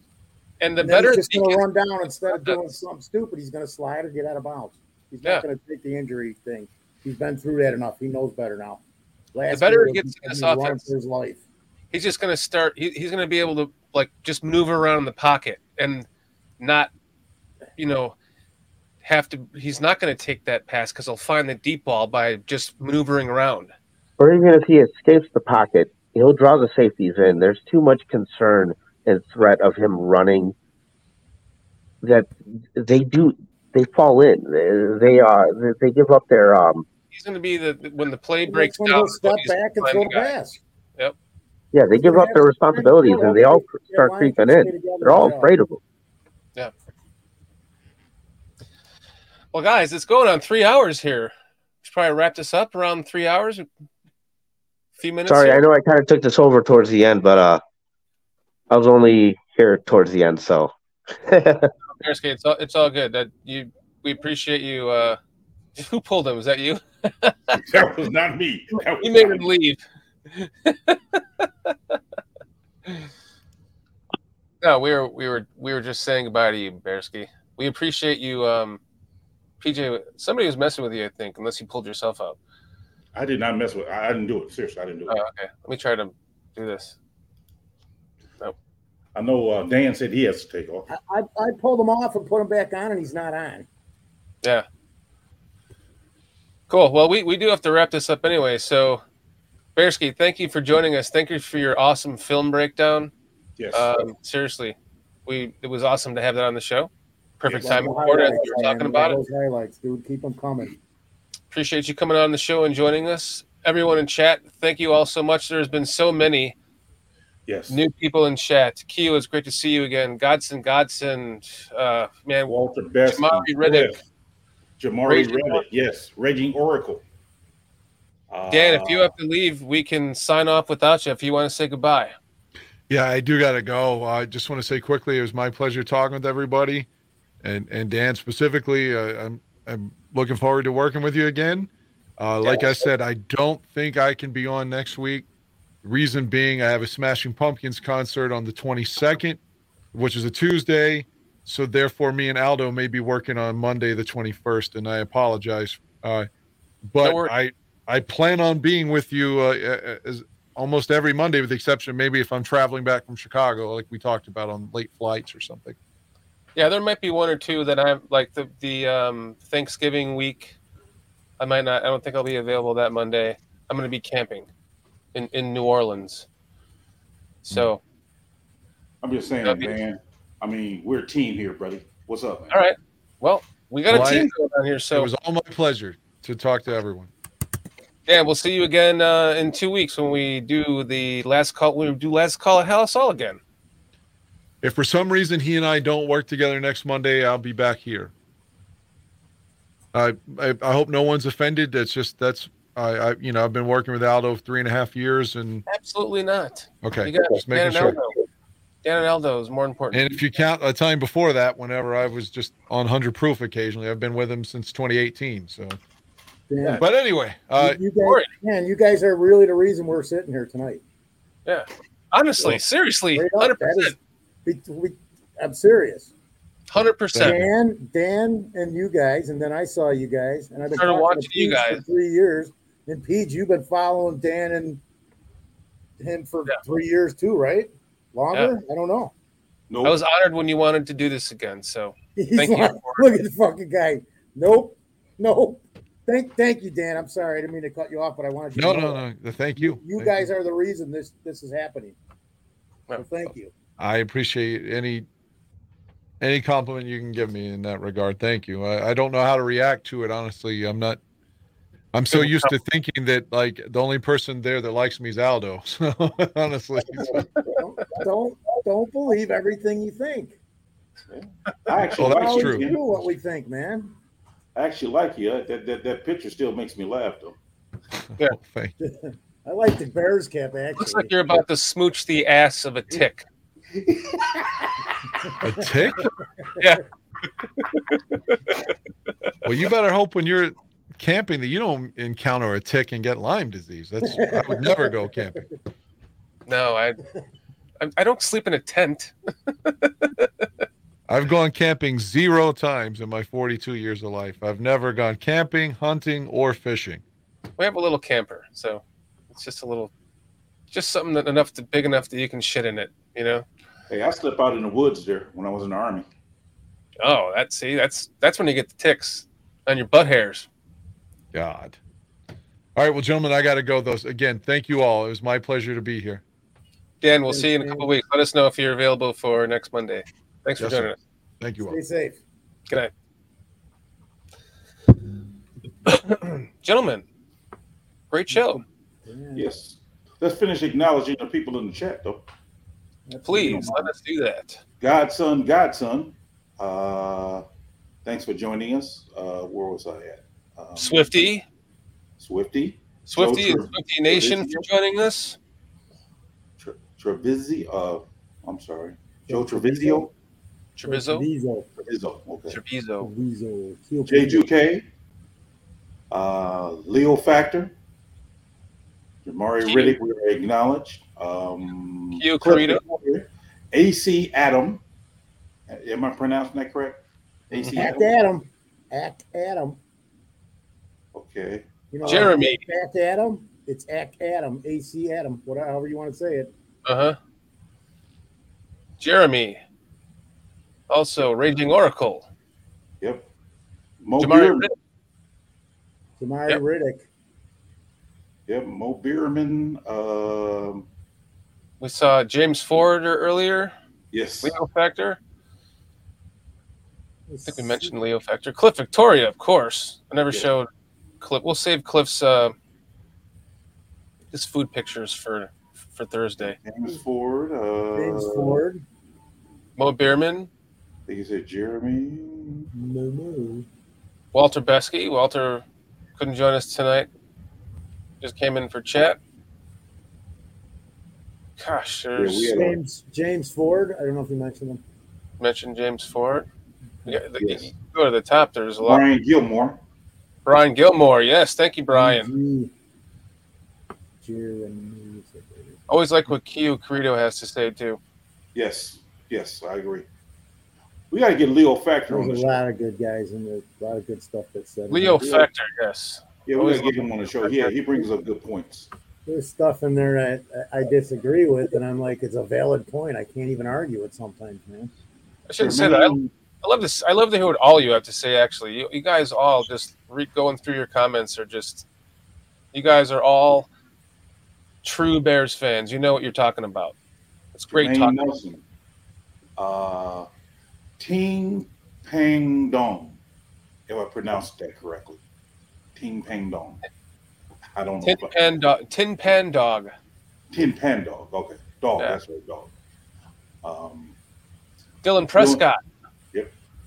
T3P podcast. Yes. Yeah. Awesome, Uh, man. Yeah, you guys in the chat, we truly appreciate you guys, all of you. So we want to take the time to try to acknowledge you guys because, man, without you, we wouldn't be here. Absolutely not. Dr. Earl. That was a new guest. I haven't, we haven't- seen him before. Uh, gosh. It's a three hour show, so trying to scroll through this is a little, uh, sorry, guys. I, Yeah. I, I went through it top to bottom just now. Okay. Bottom to top and then back down. If we missed you, we, we strongly apologize. A Rod Allen. A Rod Allen. Uh, Thank you, A Rod. There's one I missed. Nicholas Albrecht. Jay Yes. Sanders. Jay Sanders. Jay Sanders. Zil- Zilch Bubble 3902. Whoa. King King Carl. Yeah, King King Buki World. King Yeah, World. Buka. King Buka World. Yeah, Yeah. guys, we, we truly appreciate all you guys. Absolutely. We could probably go read this off for another 20 minutes because it's keeps going up and up and up. But we seriously, honestly, really, really appreciate you guys. Without without without you, this this doesn't happen. Uh, you know, any, everyone who's subscribed recently, thank you so much. If you're not subscribed, please subscribe. Um, set your notifications. Comment below. Let us know what you think. Please, please comment, man. You can email the show if you would like to join us. Anybody listening or Banner I below. just like to read the comments, man. email bears country podcast at gmail.com to join the show if you would like to join us one night Bearski, thanks for the uh, film. Thanks for joining us. Appreciate your uh, input, man. Your films are great, man. I want to say that again to you. I, I, I Yep. like what you uh, shared with us uh, with the films. I'm going to actually go when we done here. I'm going to go actually watch them again, man. Your film film's pretty good. Appreciate it. appreciate it very well done guys let's end this show on a one two three Bears.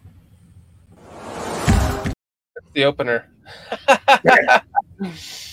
Let's do it again. Ready? One two three. Bears. Bears.